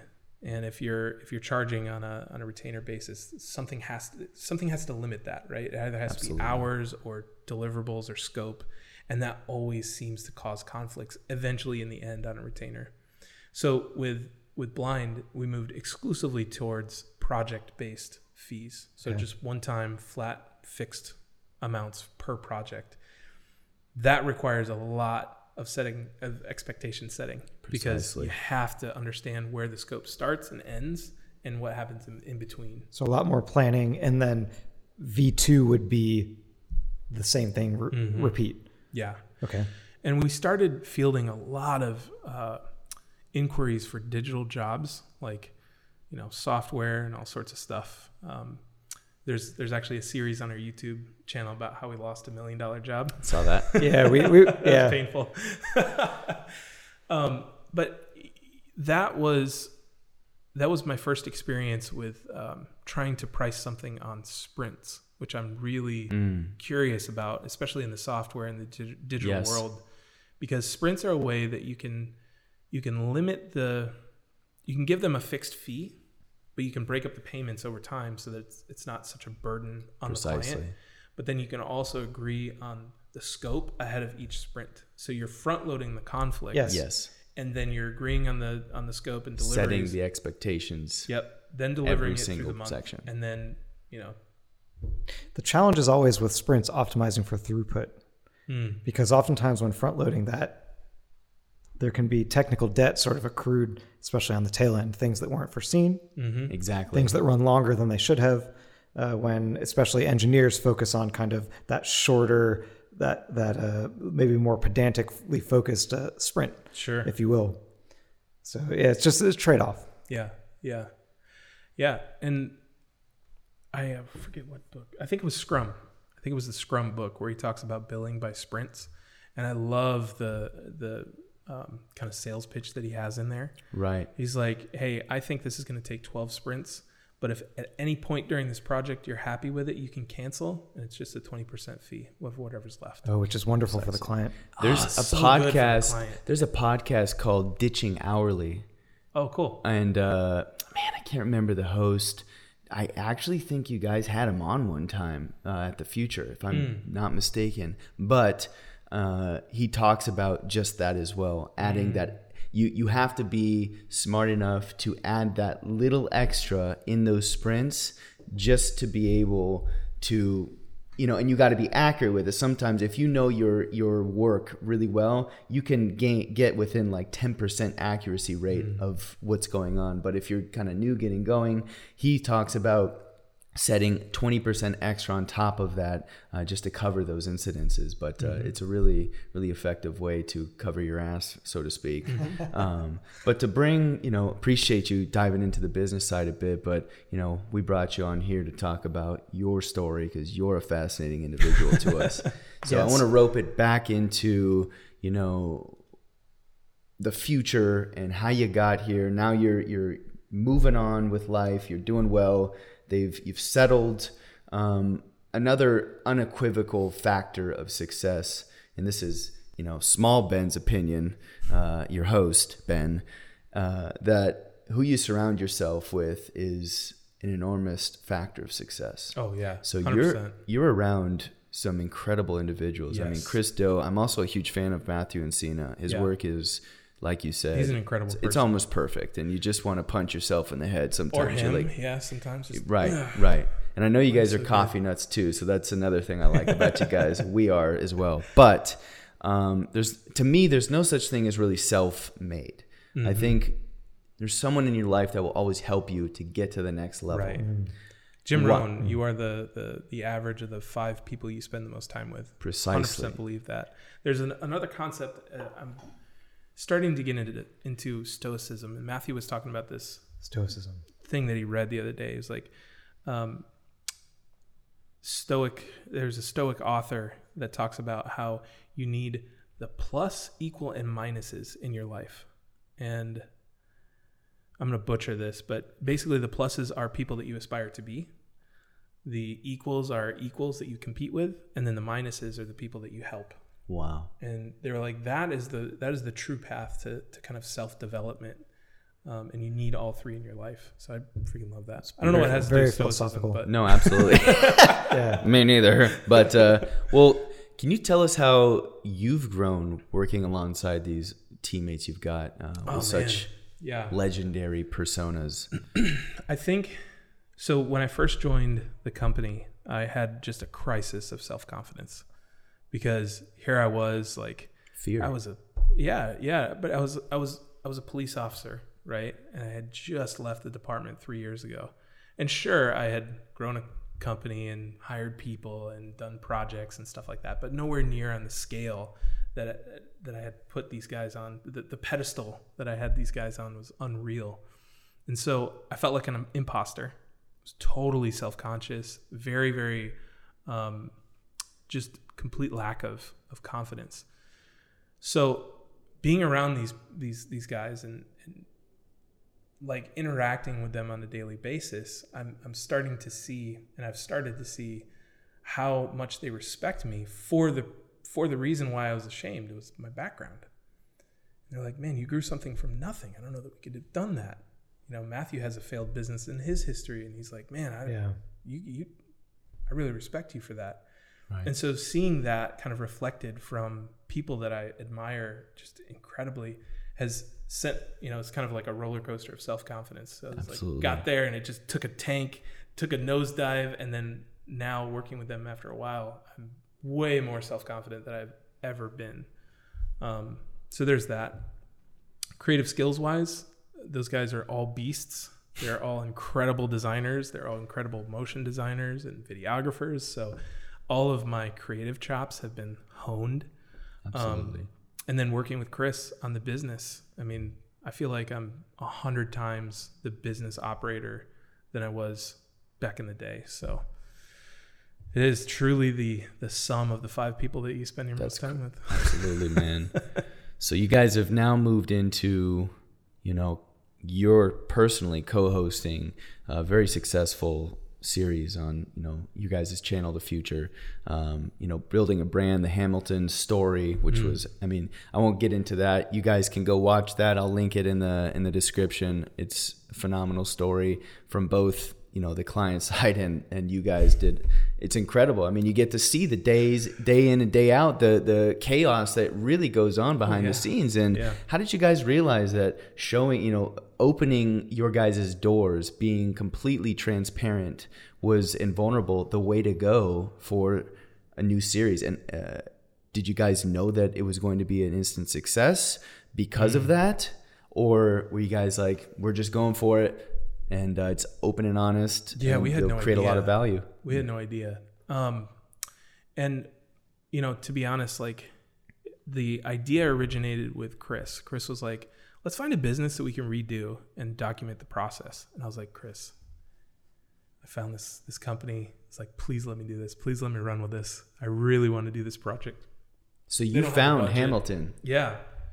So, um, you know, he looked at the numbers and he was like, I don't know, man. I was like, I have not asked you for a special project yet. Please. So he gave it to me and uh, immediately pulled Matthew on board and we just went to work.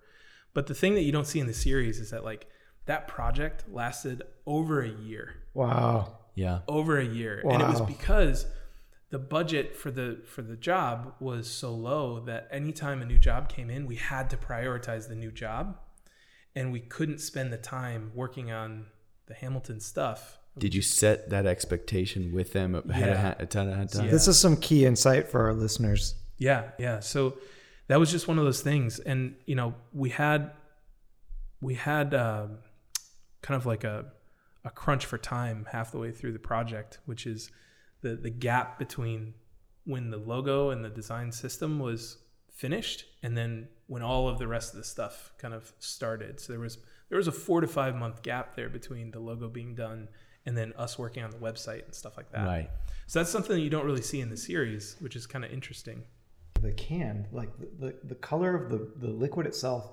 and the can, like it all works because you get this like really orange, it almost looks like someone spiked it with a little bit of OJ. Yeah. Uh, but all the colors, like they work so well together. It's a, it, it's a unique thing. That's cool. The the crazy thing is that we did this can yes and Josh did this can.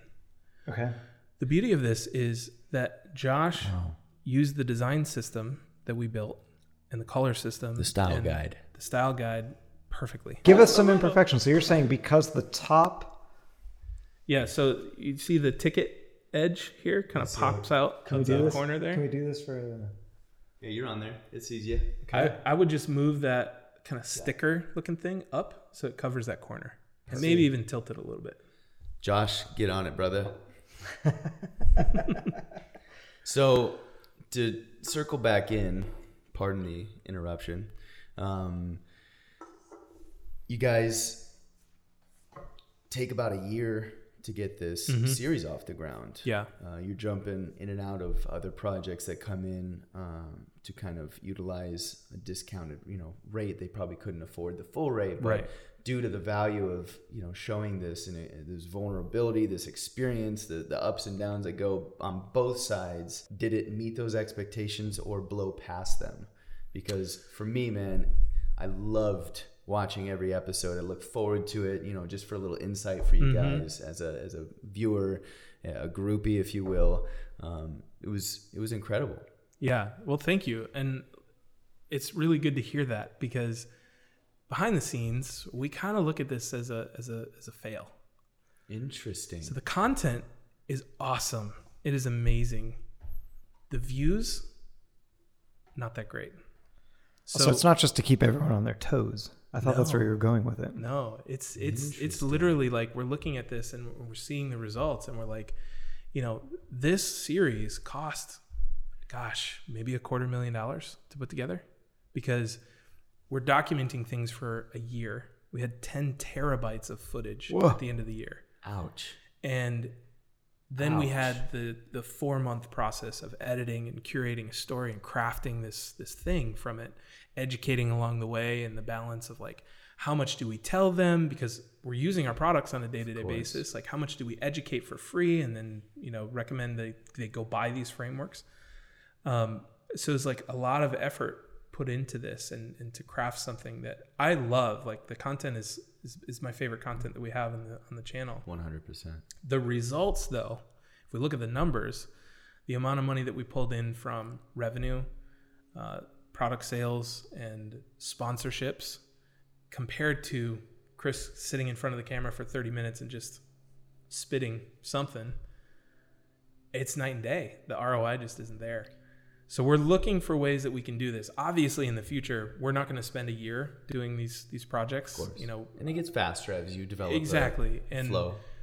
the how can we use this to drive the business forward for the future while at the same time not sacrificing the content and the story. Absolutely.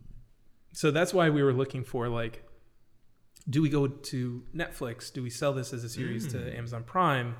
Can we get more sponsors on a, on a higher level to kind of uh, just at least carry the production costs through? Right. And to your game plan, should you sell this to a subscription, maybe Amazon Prime, what have you, instantly, immediately, it's worthwhile? It could be. We're, we're still in kind of conversations. I, you know, it's like we have something that we've made, and we don't know the value of that yet because nobody's like put a firm bid on it. So it's still kind of an experiment. But right now, we're like, do we put that much effort in again? Do we? not? Right. So it's behind the scenes. There's a lot of turmoil around that series. And you have a lot of forthcoming episodes, a lot of forthcoming content. So Yeah. on that note, uh, you know, you guys have almost. I, I thought we'd hit six hundred thousand. I say Oh, we because yes. I'm like part of the family, but it's like five ninety three or four right now. You know, it's like teetering, and Yeah. I was I was really hoping to say six hundred thousand. So we'll say six hundred thousand just because. um, it's incredibly impressive. On the note of you know revenue streams, how do you guys make money uh, utilizing that series? Uh, do you guys obviously ads? I'm assuming, um, and we'll Yeah. jump into the Webflow concept here Sure. just a bit. Us Sure. being a software, you know, we're very intrigued with that. But you know, what are the other revenue streams that you guys get from there? So 85% of our revenue comes from courses and kits. So the Futur is an education company. Yes. We are actively building and revolutionizing creative education. Um, Which right I now, myself am a user of. And Oh, love nice. It. Yes. Yeah. So, like, we're tackling problems like how can we scale critiques? Because in a traditional design education, you, as a student, you go in with your work that you've done at home, and the professor critiques you, and you get this instant feedback to, you know, improve your work. So, how can we do that at scale? That's kind of the problems that we're looking at solving, and revolutionizing the way that people learn um, creative and business principles is really where we're focused on. So there's that. Um, that's like I said, 85% of our revenue comes from that. Then we've got ads on on YouTube, which they're pennies. I don't know how some of these guys are making a living from from YouTube ads. But millions and millions of listeners. Seriously but um you know so it's a very very small amount it's probably 2 or 3% of our overall revenue Okay. and then um sponsorships is another big thing speaking fees um and then so things that dwindle after the fact as well, like they see you in the series and they say, "Hey, you know, Ben, can you come Yeah. do a speak, you know, speech with us at our event?" Uh, and then you tell them your costs, and boom, it's up. So that's kind of like the business, the big picture of the business from the actual series working with Hamilton. Really, the only revenue was the revenue that we got for the project itself, the ad revenue, and then we saw a little bit of bump in um, in like course and kit sales while the series was active. Um, Yeah, surely there must be some cross pollination. People Mm-hmm. find you from the, you know, from this, and then maybe strike a deal with uh, maybe logo design or some Sure. branding. yeah, I mean we've had inquiries, but uh, that's one of those areas that we're just we don't take on client projects Yeah. anymore. So Okay. we give that to our pro group so the people who join and get the weekly mentorship from chris Right. we immediately funnel those jobs That's into that incredible, man. That's cool. Y- y- If you could speak to that for just you know ten seconds or Yeah, sure. fifteen seconds. i mean the the way that we're funneling work to them or Yeah. yeah i mean it's one of those things where like i said moving forward 10 years what do we focus on right now and i said this in the in a live stream a couple days ago the easiest thing in the world would be for us with chris at the helm and matthew Encina and i and greg the easiest thing in the world would be for us to go get client work So the money is all out there. We, you know, we could go get that very, very simply. Um, for us, we want to prioritize education because, you know, I don't want people to get hit in the face like I did. I don't want people to, you know, go through the Odesk churn and stuff like that. So that's really we're, we're really mission focused on that. And so when these jobs come in, you know, we'll vet them, we'll make sure that they're real things, and then the people that pay for our time on a weekly basis, um, we make sure that we're we're giving them the opportunities to win these jobs. Wow. It's like, you know, they, they say everyone has a plan until someone gets punched in the face. This could be your plan. And the, the cool thing here is, you know, the cycle that this creates, you know, the inbound work, uh, you guys kind of cull the leads. Uh, so, so, you know, here, here you have like this, vic, you know, like this victorious cycle uh, that, that you're kind of handing off to these people who need a leg up. Uh, I think that's incredible. And honestly, when we were taking, you know, because we, I, I helped run both companies at the same time. 2017 was really our big year for scale and getting everything up and running. And then 2018 was, you know, let's throw gasoline on the fire. Um, and so running both companies at the same time, it was amazing to me how many leads came in through YouTube. The quarter million dollar project, the logo that we did, um, a $90,000 single day strategy session, uh, you know, a WordPress website Listen for $300,000. Those all came in through YouTube. YouTube. Wow. So Exposure. the content game really works. So- it really does. We're doing the right steps. Uh, it'll take some time, but uh, so back to kind of the story a little bit. Uh, I can assume you know your team doesn't always see eye to eye. I've heard that uh, you and Chris are in that category sometimes. You know, Sure. v- via the st- uh, series, if you will. But do you have any crazy or intense uh, Chris Do stories of you know maybe where you guys didn't see eye to eye, messed up on something, or where maybe on the reciprocal he had to set a client straight? No, I think uh, I, I think honestly, Chris is the best boss that I've ever had, and this is coming from somebody who like I, I never thought that I was going to have another boss ever again. I don't um, mean to put Chris Do in like a negative light. I'm just No, no, you know, I- professionally, you know, Seriously. things happen. People mess up. People don't see eye to eye. We we definitely disagree on a lot, and a lot of times it's you know his grand vision and me trying to figure out how the hell to execute it, right? And so that's where the the conflict between us comes in. Gotcha. And a lot of times I'm I'm really focused on making sure that we're pulling in revenue. And he's like, we definitely need revenue.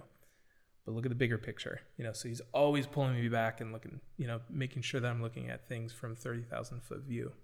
But working with him like on a day to day basis, like I said, best hands down best boss. I mean, there's no one more supportive and um, helpful, even if it's through critique, uh, that I've ever worked for. The crazy Chris Do story that I want to that I want to share is this. Uh, Dish it. this there's there's this Send it. job, right? I knew it was a big job. It wasn't going to be in the millions, but it was definitely several hundred thousand dollars worth of work. And I had done tons of research on this company, and I was like, okay, we're going to nail this thing. And uh, you know, the company was a very complex B two B telecom software thing. I mean, I, I still to this day don't even really understand it. And uh, so we sit down, and I'm like, Chris, all right, I prepared a brief. This is the final sales call. Their CEO wants to meet our CEO. So let's, you know, everybody sit down. Let me brief you on the company and, and I'll tell you exactly what they do and give you some insights so you have some context. He was like, don't worry about it. I was like, what? He's like, no, no, no, I don't, I don't need any of that. He's like, what'd you do this weekend? I'm like, no, no, no, you don't understand. This is four hundred thousand dollars worth of work. We need to, we need to prep for this. And he's like, I'm good, man. And so we get on the call, and the call's going well. Like, you know, CEO meeting CEO. It's kind of like, you know, two alpha males meeting Apex and predators. yeah, kind of size comparing or you know that kind of thing. Yeah, I got gotcha. And then uh, Male parts comparing. yeah, the CEO goes, um, so Chris, do you understand what we do? And Chris was like, no, not at all. And alarm bells in my head were going. Oh my gosh. And the CEO like took a beat and he was like, he laughed. He's like, I like your honesty. wow. And that was it. That was the whole call. And you guys get the We job? got the job. Oh my god. True story. True story. Chris can see the future. That's crazy. crazy. Isn't that crazy? I was like, uh, in that moment, I was cursing him out in my head. I was like, what the then you hell are you doing? This guy's a genius. Yeah. He was like, no, I don't. You know, my team runs most of these projects. If you had to sum it up, what would it be? And the CEO was just like, I love how honest you are. Yeah. Oh my god. Good for you, Chris Do. Uh, Yeah, could so that was that was a little that. bit of a stressful moment whoa, there. man. But he, you know, he wrote an entire blog article about why saying I don't know is, you know, one of the biggest things that you can do to to lead that leads to self confidence. Yeah, we'll have to. Ri- we'll write that in the show notes. Yeah. I uh, I do that naturally. I'm always very Yeah. quick to admit if I don't know what the hell's going on. Yeah, and oftentimes we're, we're men of research here. We do we do, course. we do quite a bit. Sure. You can't you can't know everything, so Yeah, yeah. Yep. Um, we try. well, on that note, actually, you know, he's been quoted saying, "People don't buy what you do; they buy why you do it." hmm Telling a story through art and design, uh, aesthetic subtlety is a very important aspect of business, and you guys do a tremendous job of that. Um, but it's also the reciprocal is balancing, you know, the other main objective, which is making money. Do you find it hard to do that, or is it because he's such a good leader, trusts what you do, uh, that you're able to do your job really well and almost seamlessly? So the the question is really was like, does making money conflict with our overall mission or the way that we Being a creative agency. okay? Hmm. because I feel like you know, you know, we're a small fraction of a creative agency. We do have a, a creative team. You know, they have a different mentality. They love to just create and put their souls into things, but they don't quite necessarily always think about the bigger picture of the business. You know, how do you become more profitable? How do you get those bigger clients, etc. You mm-hmm. know, you are managing the revenue portion of the Futur, mm-hmm. correct?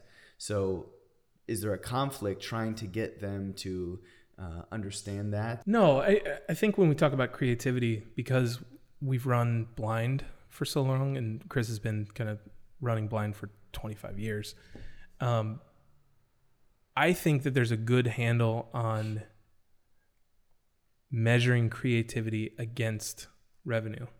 And he's really good. Like he says all the time, listen, guys, creatives will take all the time that they're given. So if you give them three weeks to do something, they're going to take three weeks to do something. They're not going to get it done and stop. They're always going to be tweaking. So Gotcha. you know his recommendation is like shorten those times make sure that they're you know they, they know that they have a tight deadline and you know maximize profitability but the Futur is a different problem the Futur is it's less about creativity getting in the way it's it's more about um, if if chris could he would give everything away for free he literally wants to to just revolutionize the way that people learn about creative skills and then creative business. And so that mentality and that mission, sometimes prioritizing that always kind of puts pulling in revenue as a lower priority. And he says this all the time. He's like, you know, because he's been in business for so long, he's got so many buildings in Santa Monica. He's like, I could probably make more money just being a landlord if we just moved out of the space. Right. So the money thing, it's a it's a high priority for him. He's always thinking about it, but it's less of a priority than the mission. And that's where the conflict comes in. It's like, all right, how do we how do we do both? Because in my mind, I'm trying to make sure that these doors stay open the next month, right? And it's Right. okay. We want to hire five more guys. Let's do that. Um, how are we gonna pay for them? You know, so it's like to the engineering front here at Dimension Software, we kind of have the similar issue, right? We contribute a ton to open source. We have a lot of open source projects. We've had a lot of popular open source projects. You know, we love to give away knowledge for free. Uh, you know, then how, how, how do we how do we make a business around that? right, right, It's always a It certainly creates a lot of recognition. You know, Right. people love us for a lot of our open source works. You know, but but but how do we? So so I love that thought. You know, maybe we can riff off that a little bit. Uh, we don't own a ton of buildings around Los Angeles. Frankly, if we did, maybe we could be landlords, and then we could do more open source. Uh, so th- this is always, it, you know, it's always that like uh, that that push and pull. yeah, And being in, you know, on that topic, being a software engineer and design firm here, uh, it's really cool what you guys are doing now with the new series that you guys are doing and how reshaping the website and can you walk us through that process i mean you've been quoted on the the I believe it was the first episode saying the website sucks we need a new website so we love the series. and being a web savvy guy and understanding you know code languages and, and the implementation of you know getting design to code isn't exactly eye to eye Yeah. Can you just walk us through what was the reasoning behind that and kind of where you guys are right now with it Yeah. So when I joined the when I joined the Futur, there was a single product and it was being sold on Shopify. And in those days, you know, to do what Chris wanted to do on Shopify would have been really expensive. The amount of plugins that we would have to buy, the monthly mm-hmm. subscription, it would have it would have we would have lost money on the website basically because we just didn't have the products to support a it. real pain. Yeah. So I was like, you know what? Let's just let's just get off Shopify because he wanted a blog, he wanted to sell subscriptions, he wanted to sell bundles, he wanted to sell physical products. Like, I was like, let's get off Shopify. Let's start a WordPress website, use WooCommerce, and we'll just stand something up real quick. So I stood this thing up in like three weeks. I bought a theme from Theme Forest. you, man. Freaking got it up. You know, bought the cheap WooCommerce plugins to do what he needed Yeah. to do, and that was it. And so that was just our website for years. And I, you know, this was something that's just like, hey, let's get it up so that we can do other things. right And I knew that, you know, things were starting to break. Two years, a two year old stock theme off the shelf is just going to crumble. It's going to, yeah. So here we were with this website that just didn't work. We were using, we're using Teachable to serve our educational content. okay So there was now the login for the WooCommerce website that the users could do, and then there was the login for Teachable that they could do, and there's just a lot of confusion. Hmm. So that that's that's the reason why it sucked. And what sucks even more is that we don't have a developer in house. We don't have engineers or anything like that. We're just a group of designers. And I wanted to do a lot more experimentation. I wanted to do split testing and kind of like move our product pages around and things like that.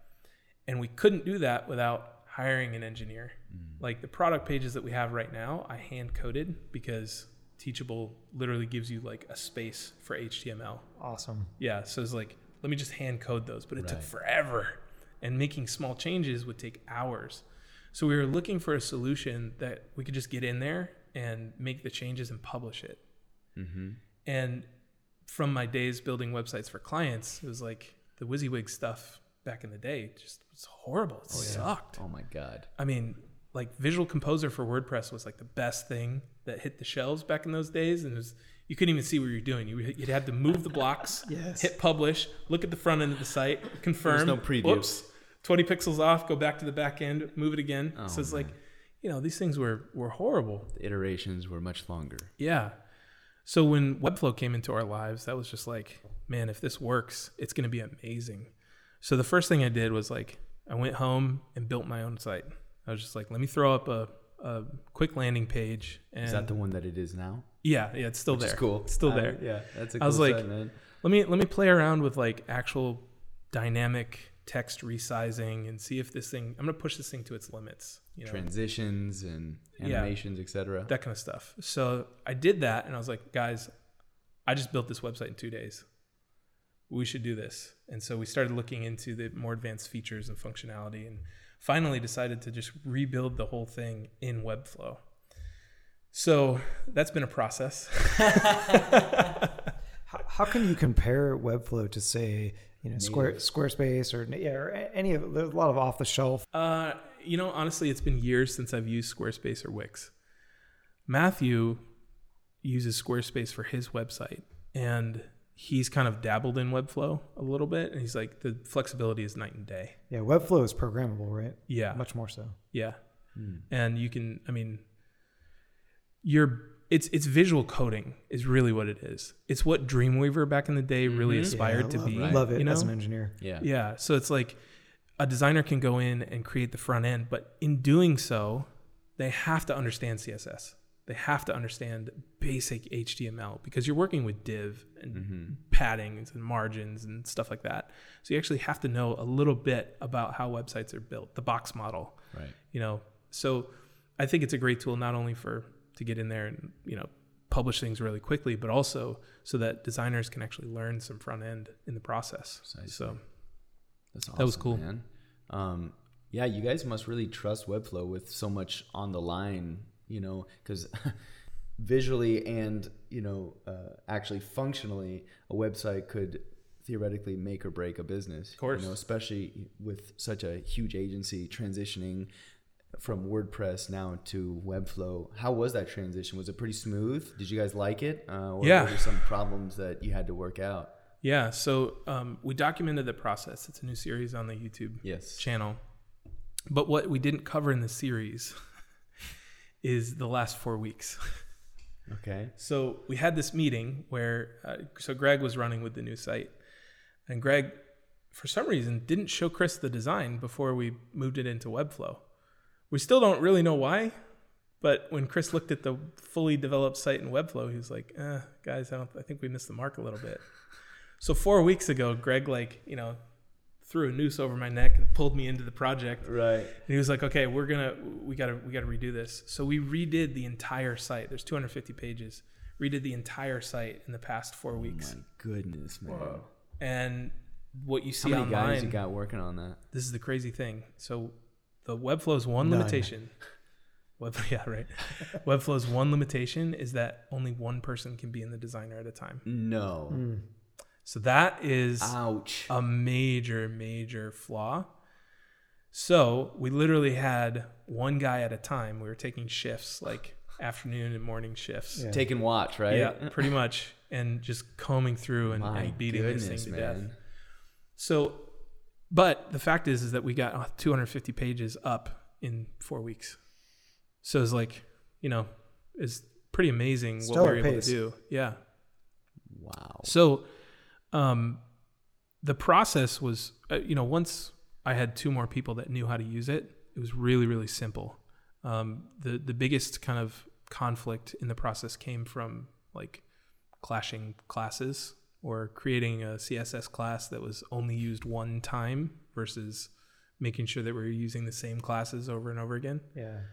Um, so that was a little bit of like the back end stuff that we were There's some good have to deal automated, like kind of automated tools that, that can discern some of these things and, and maybe offer, uh, you know, whether it's like a, efficiency sort of Mm. improvements and or do them automatically. yeah I, I don't know how they work with Webflow. Maybe they don't. Uh, but Well, yeah, I'd, I'd, I'd be willing to check it out.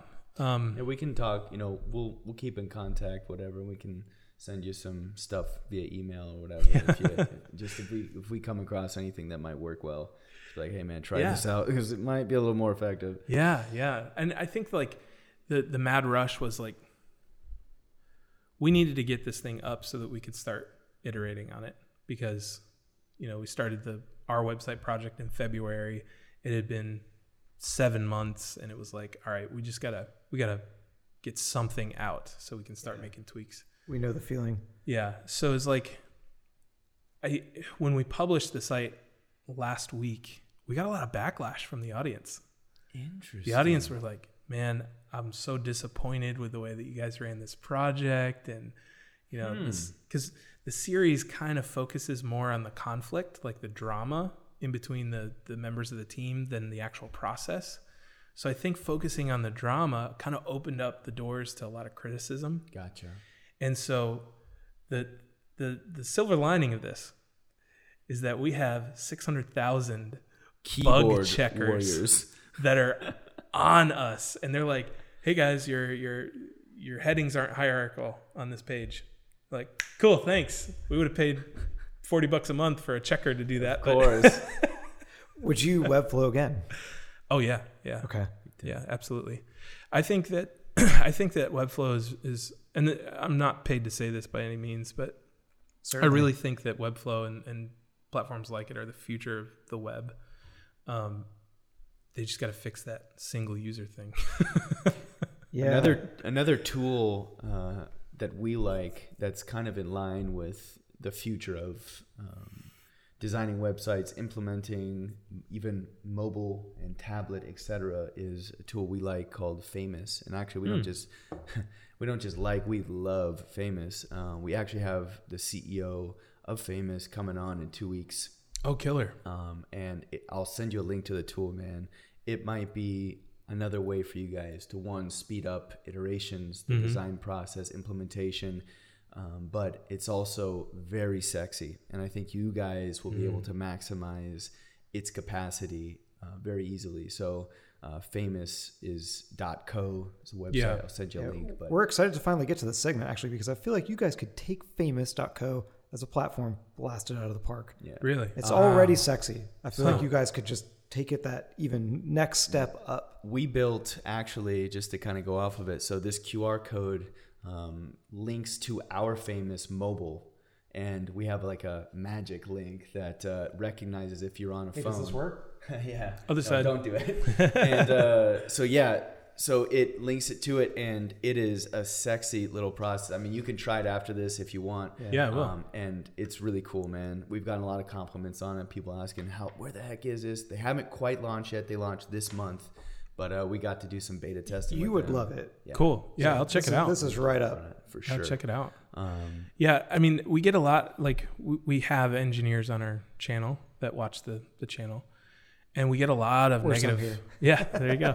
we get a lot of negative feedback from these guys because I, th- I feel like they're threatened by these tools that are that are coming in to take their business and stuff like that. Probably. Do you guys feel the same way? Y- yes and no. Uh, it has to do, I believe, with the person, the individual, like us. We totally could be, you know, oh my God, it's not native, it's not, it's not the best. Right. But you've got to think about it from a business standpoint, man. Uh, and it's exactly everything you've been hitting on. Is that one? What's the timeline looking like? What is the person willing to invest into this?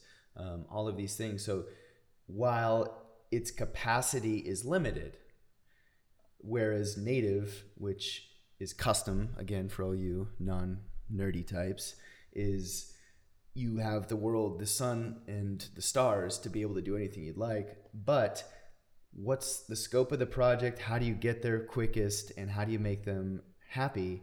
Uh, those tools are amazing. So for us, when we have we're able to help somebody uh, get something done that maybe doesn't have these large projects we work with smaller and medium-sized businesses we do have some larger contracts but uh, you know we're, we're a group of 10 guys so um, but we do a really good job at it and those tools we utilize to the utmost capacity They, they let us do a lot more with less. Yes. Uh, so Yeah. actually, I, th- I think we love them, and then we have naturally the you know being an engineering firm the expertise to come in and dial up whatever needs to be. Right. So if we're using Webflow, uh, which we'd love to check out, uh, we actually use a ton of Famous, and the cool thing is we're able to like okay, well they haven't got this quite transition, or let's say we want to transition to something, but then we want to embed a media iframe, player in here. exactly. We want to mm-hmm. iframe something in, or whatever it is, we, or hack, maybe we hack whatever the box is and Yeah. we, are able to like cool. push the limits a little Yeah. bit Yeah. more but So, so for us, it, you know, it's game changing because we can do so much more with less. and Yeah. we can charge the client less.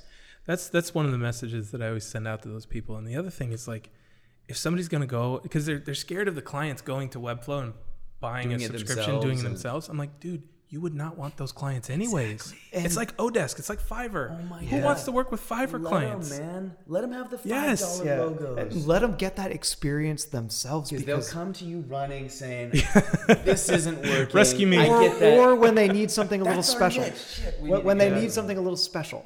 You know, hey, I, I love what this did here. Uh, if it worked this way, or let's say it integrated with my already thing that exists, Right. you know, Right. Yeah. For It's sure, interesting. man. Uh, but yeah, so from a, a simple answer is, I think you've got to be able to see the bigger picture, and those tools are much easier to use. So if you can, Yeah. if you can get the job done pretty much the same, by all means, utilize them. Yeah. nobody's going to make them as sexy as you know you can or we can um, from whatever standpoint and, and project it is. But um, sure, if they can do it themselves, why not? Yeah. and these tools are the future. It is where everything is driving, Yeah. uh, unquestionably. It just saves the sexy work for you guys. That's That's right. it. Oh, Yeah. we, we do our best, man. We try. But man, I can't tell you how much we appreciate you coming on. Uh, can you give a last bit of advice for some of those young entrepreneurs, designers, creatives? um, there seems to be a little bit of a dichotomy here um, from some research and, and being kind of creative myself, growing up drawing. And, you know, sometimes I can be a little sensitive. And uh, we put our heart and souls into certain projects. Um, but with this comes a lot of sensitivity towards having you know hard time separating criticism and feeling that you know our characters being or my character sometimes is like being attacked you have to learn to be able to you know separate those feelings from what's actually happening are they trying to help you versus are they attacking you being a leader in the space what would you say to those new creatives coming up um, trying to make it to the to the big jump to the big leagues as you did with you know the Futur Yeah, I would just I want people I want people to stop preparing because I feel like as as a culture we're stuck in so many ways. And I think a lot of it has to do with permission almost. It's like if you want to go start a business, the best way to do that is just to go start a business, right? You- You're not going to have this roadmap laid out in front of you. If you want to go and be a designer, then do what a designer does and open the program and design. Like I would if I can encourage people not to go to school and not to spend so much time and effort on this whatever whatever roadblock that they that they think they're facing between them and their their goal, that's that's my entire mission in life. It's like don't wait. Just get enough to move and go because that's pretty much what I've done. It's like I get enough of a parachute to jump and then I'm I'm out the door. right And that's really how you make those massive leap moves forward. Um, so that's kind of my advice is just like go for it. Stop waiting, stop preparing, learn enough and then go do. stop Learn Don't about be afraid to fail. Yeah. stop asking permission Yeah. awesome, Here, I man. tell you what. Permission granted. For everybody out there. love it For everybody out there, you That's have my permission to, to follow your dream. How about that? that's beautiful Oh man. so Sage advice. let our listeners know you got this camera, this camera. Let them know what's coming up next for the Futur for you, where they can find you, your handles. Yeah, so I'm number. everywhere, Mr. Ben Burns, except for Twitter, Mr. Ben Burns underscore. You re- you should report that guy though, it's for real. Um, We will. but we honestly, will. visit visit the Futur everywhere. It's uh, it's the Futur is here on YouTube, um, especially if you're in the creative sphere and you want to learn business and creative skills. A top 10 beard of all time, a creative guru, and the future Hall of Famer. I'm trademarking that, by the way. He's the father of the year. His first name is legendary. The future is safe. That's number two because of you, sir.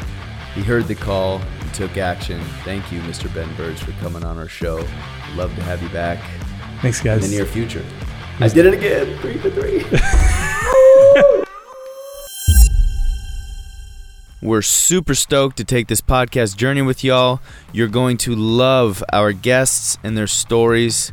And you can check us out on our website, dimensionsoftware.com, and connect with us on our LinkedIn at Dimension Software. Hit us up, even if it's just to say what's up. All of this will be on our show notes at the end of each episode. And smash that subscribe button if you find our content useful. Again, I'm your host, Ben, and this is Call to Action Podcast, Command Q. And this is Keith. Have a kick ass day.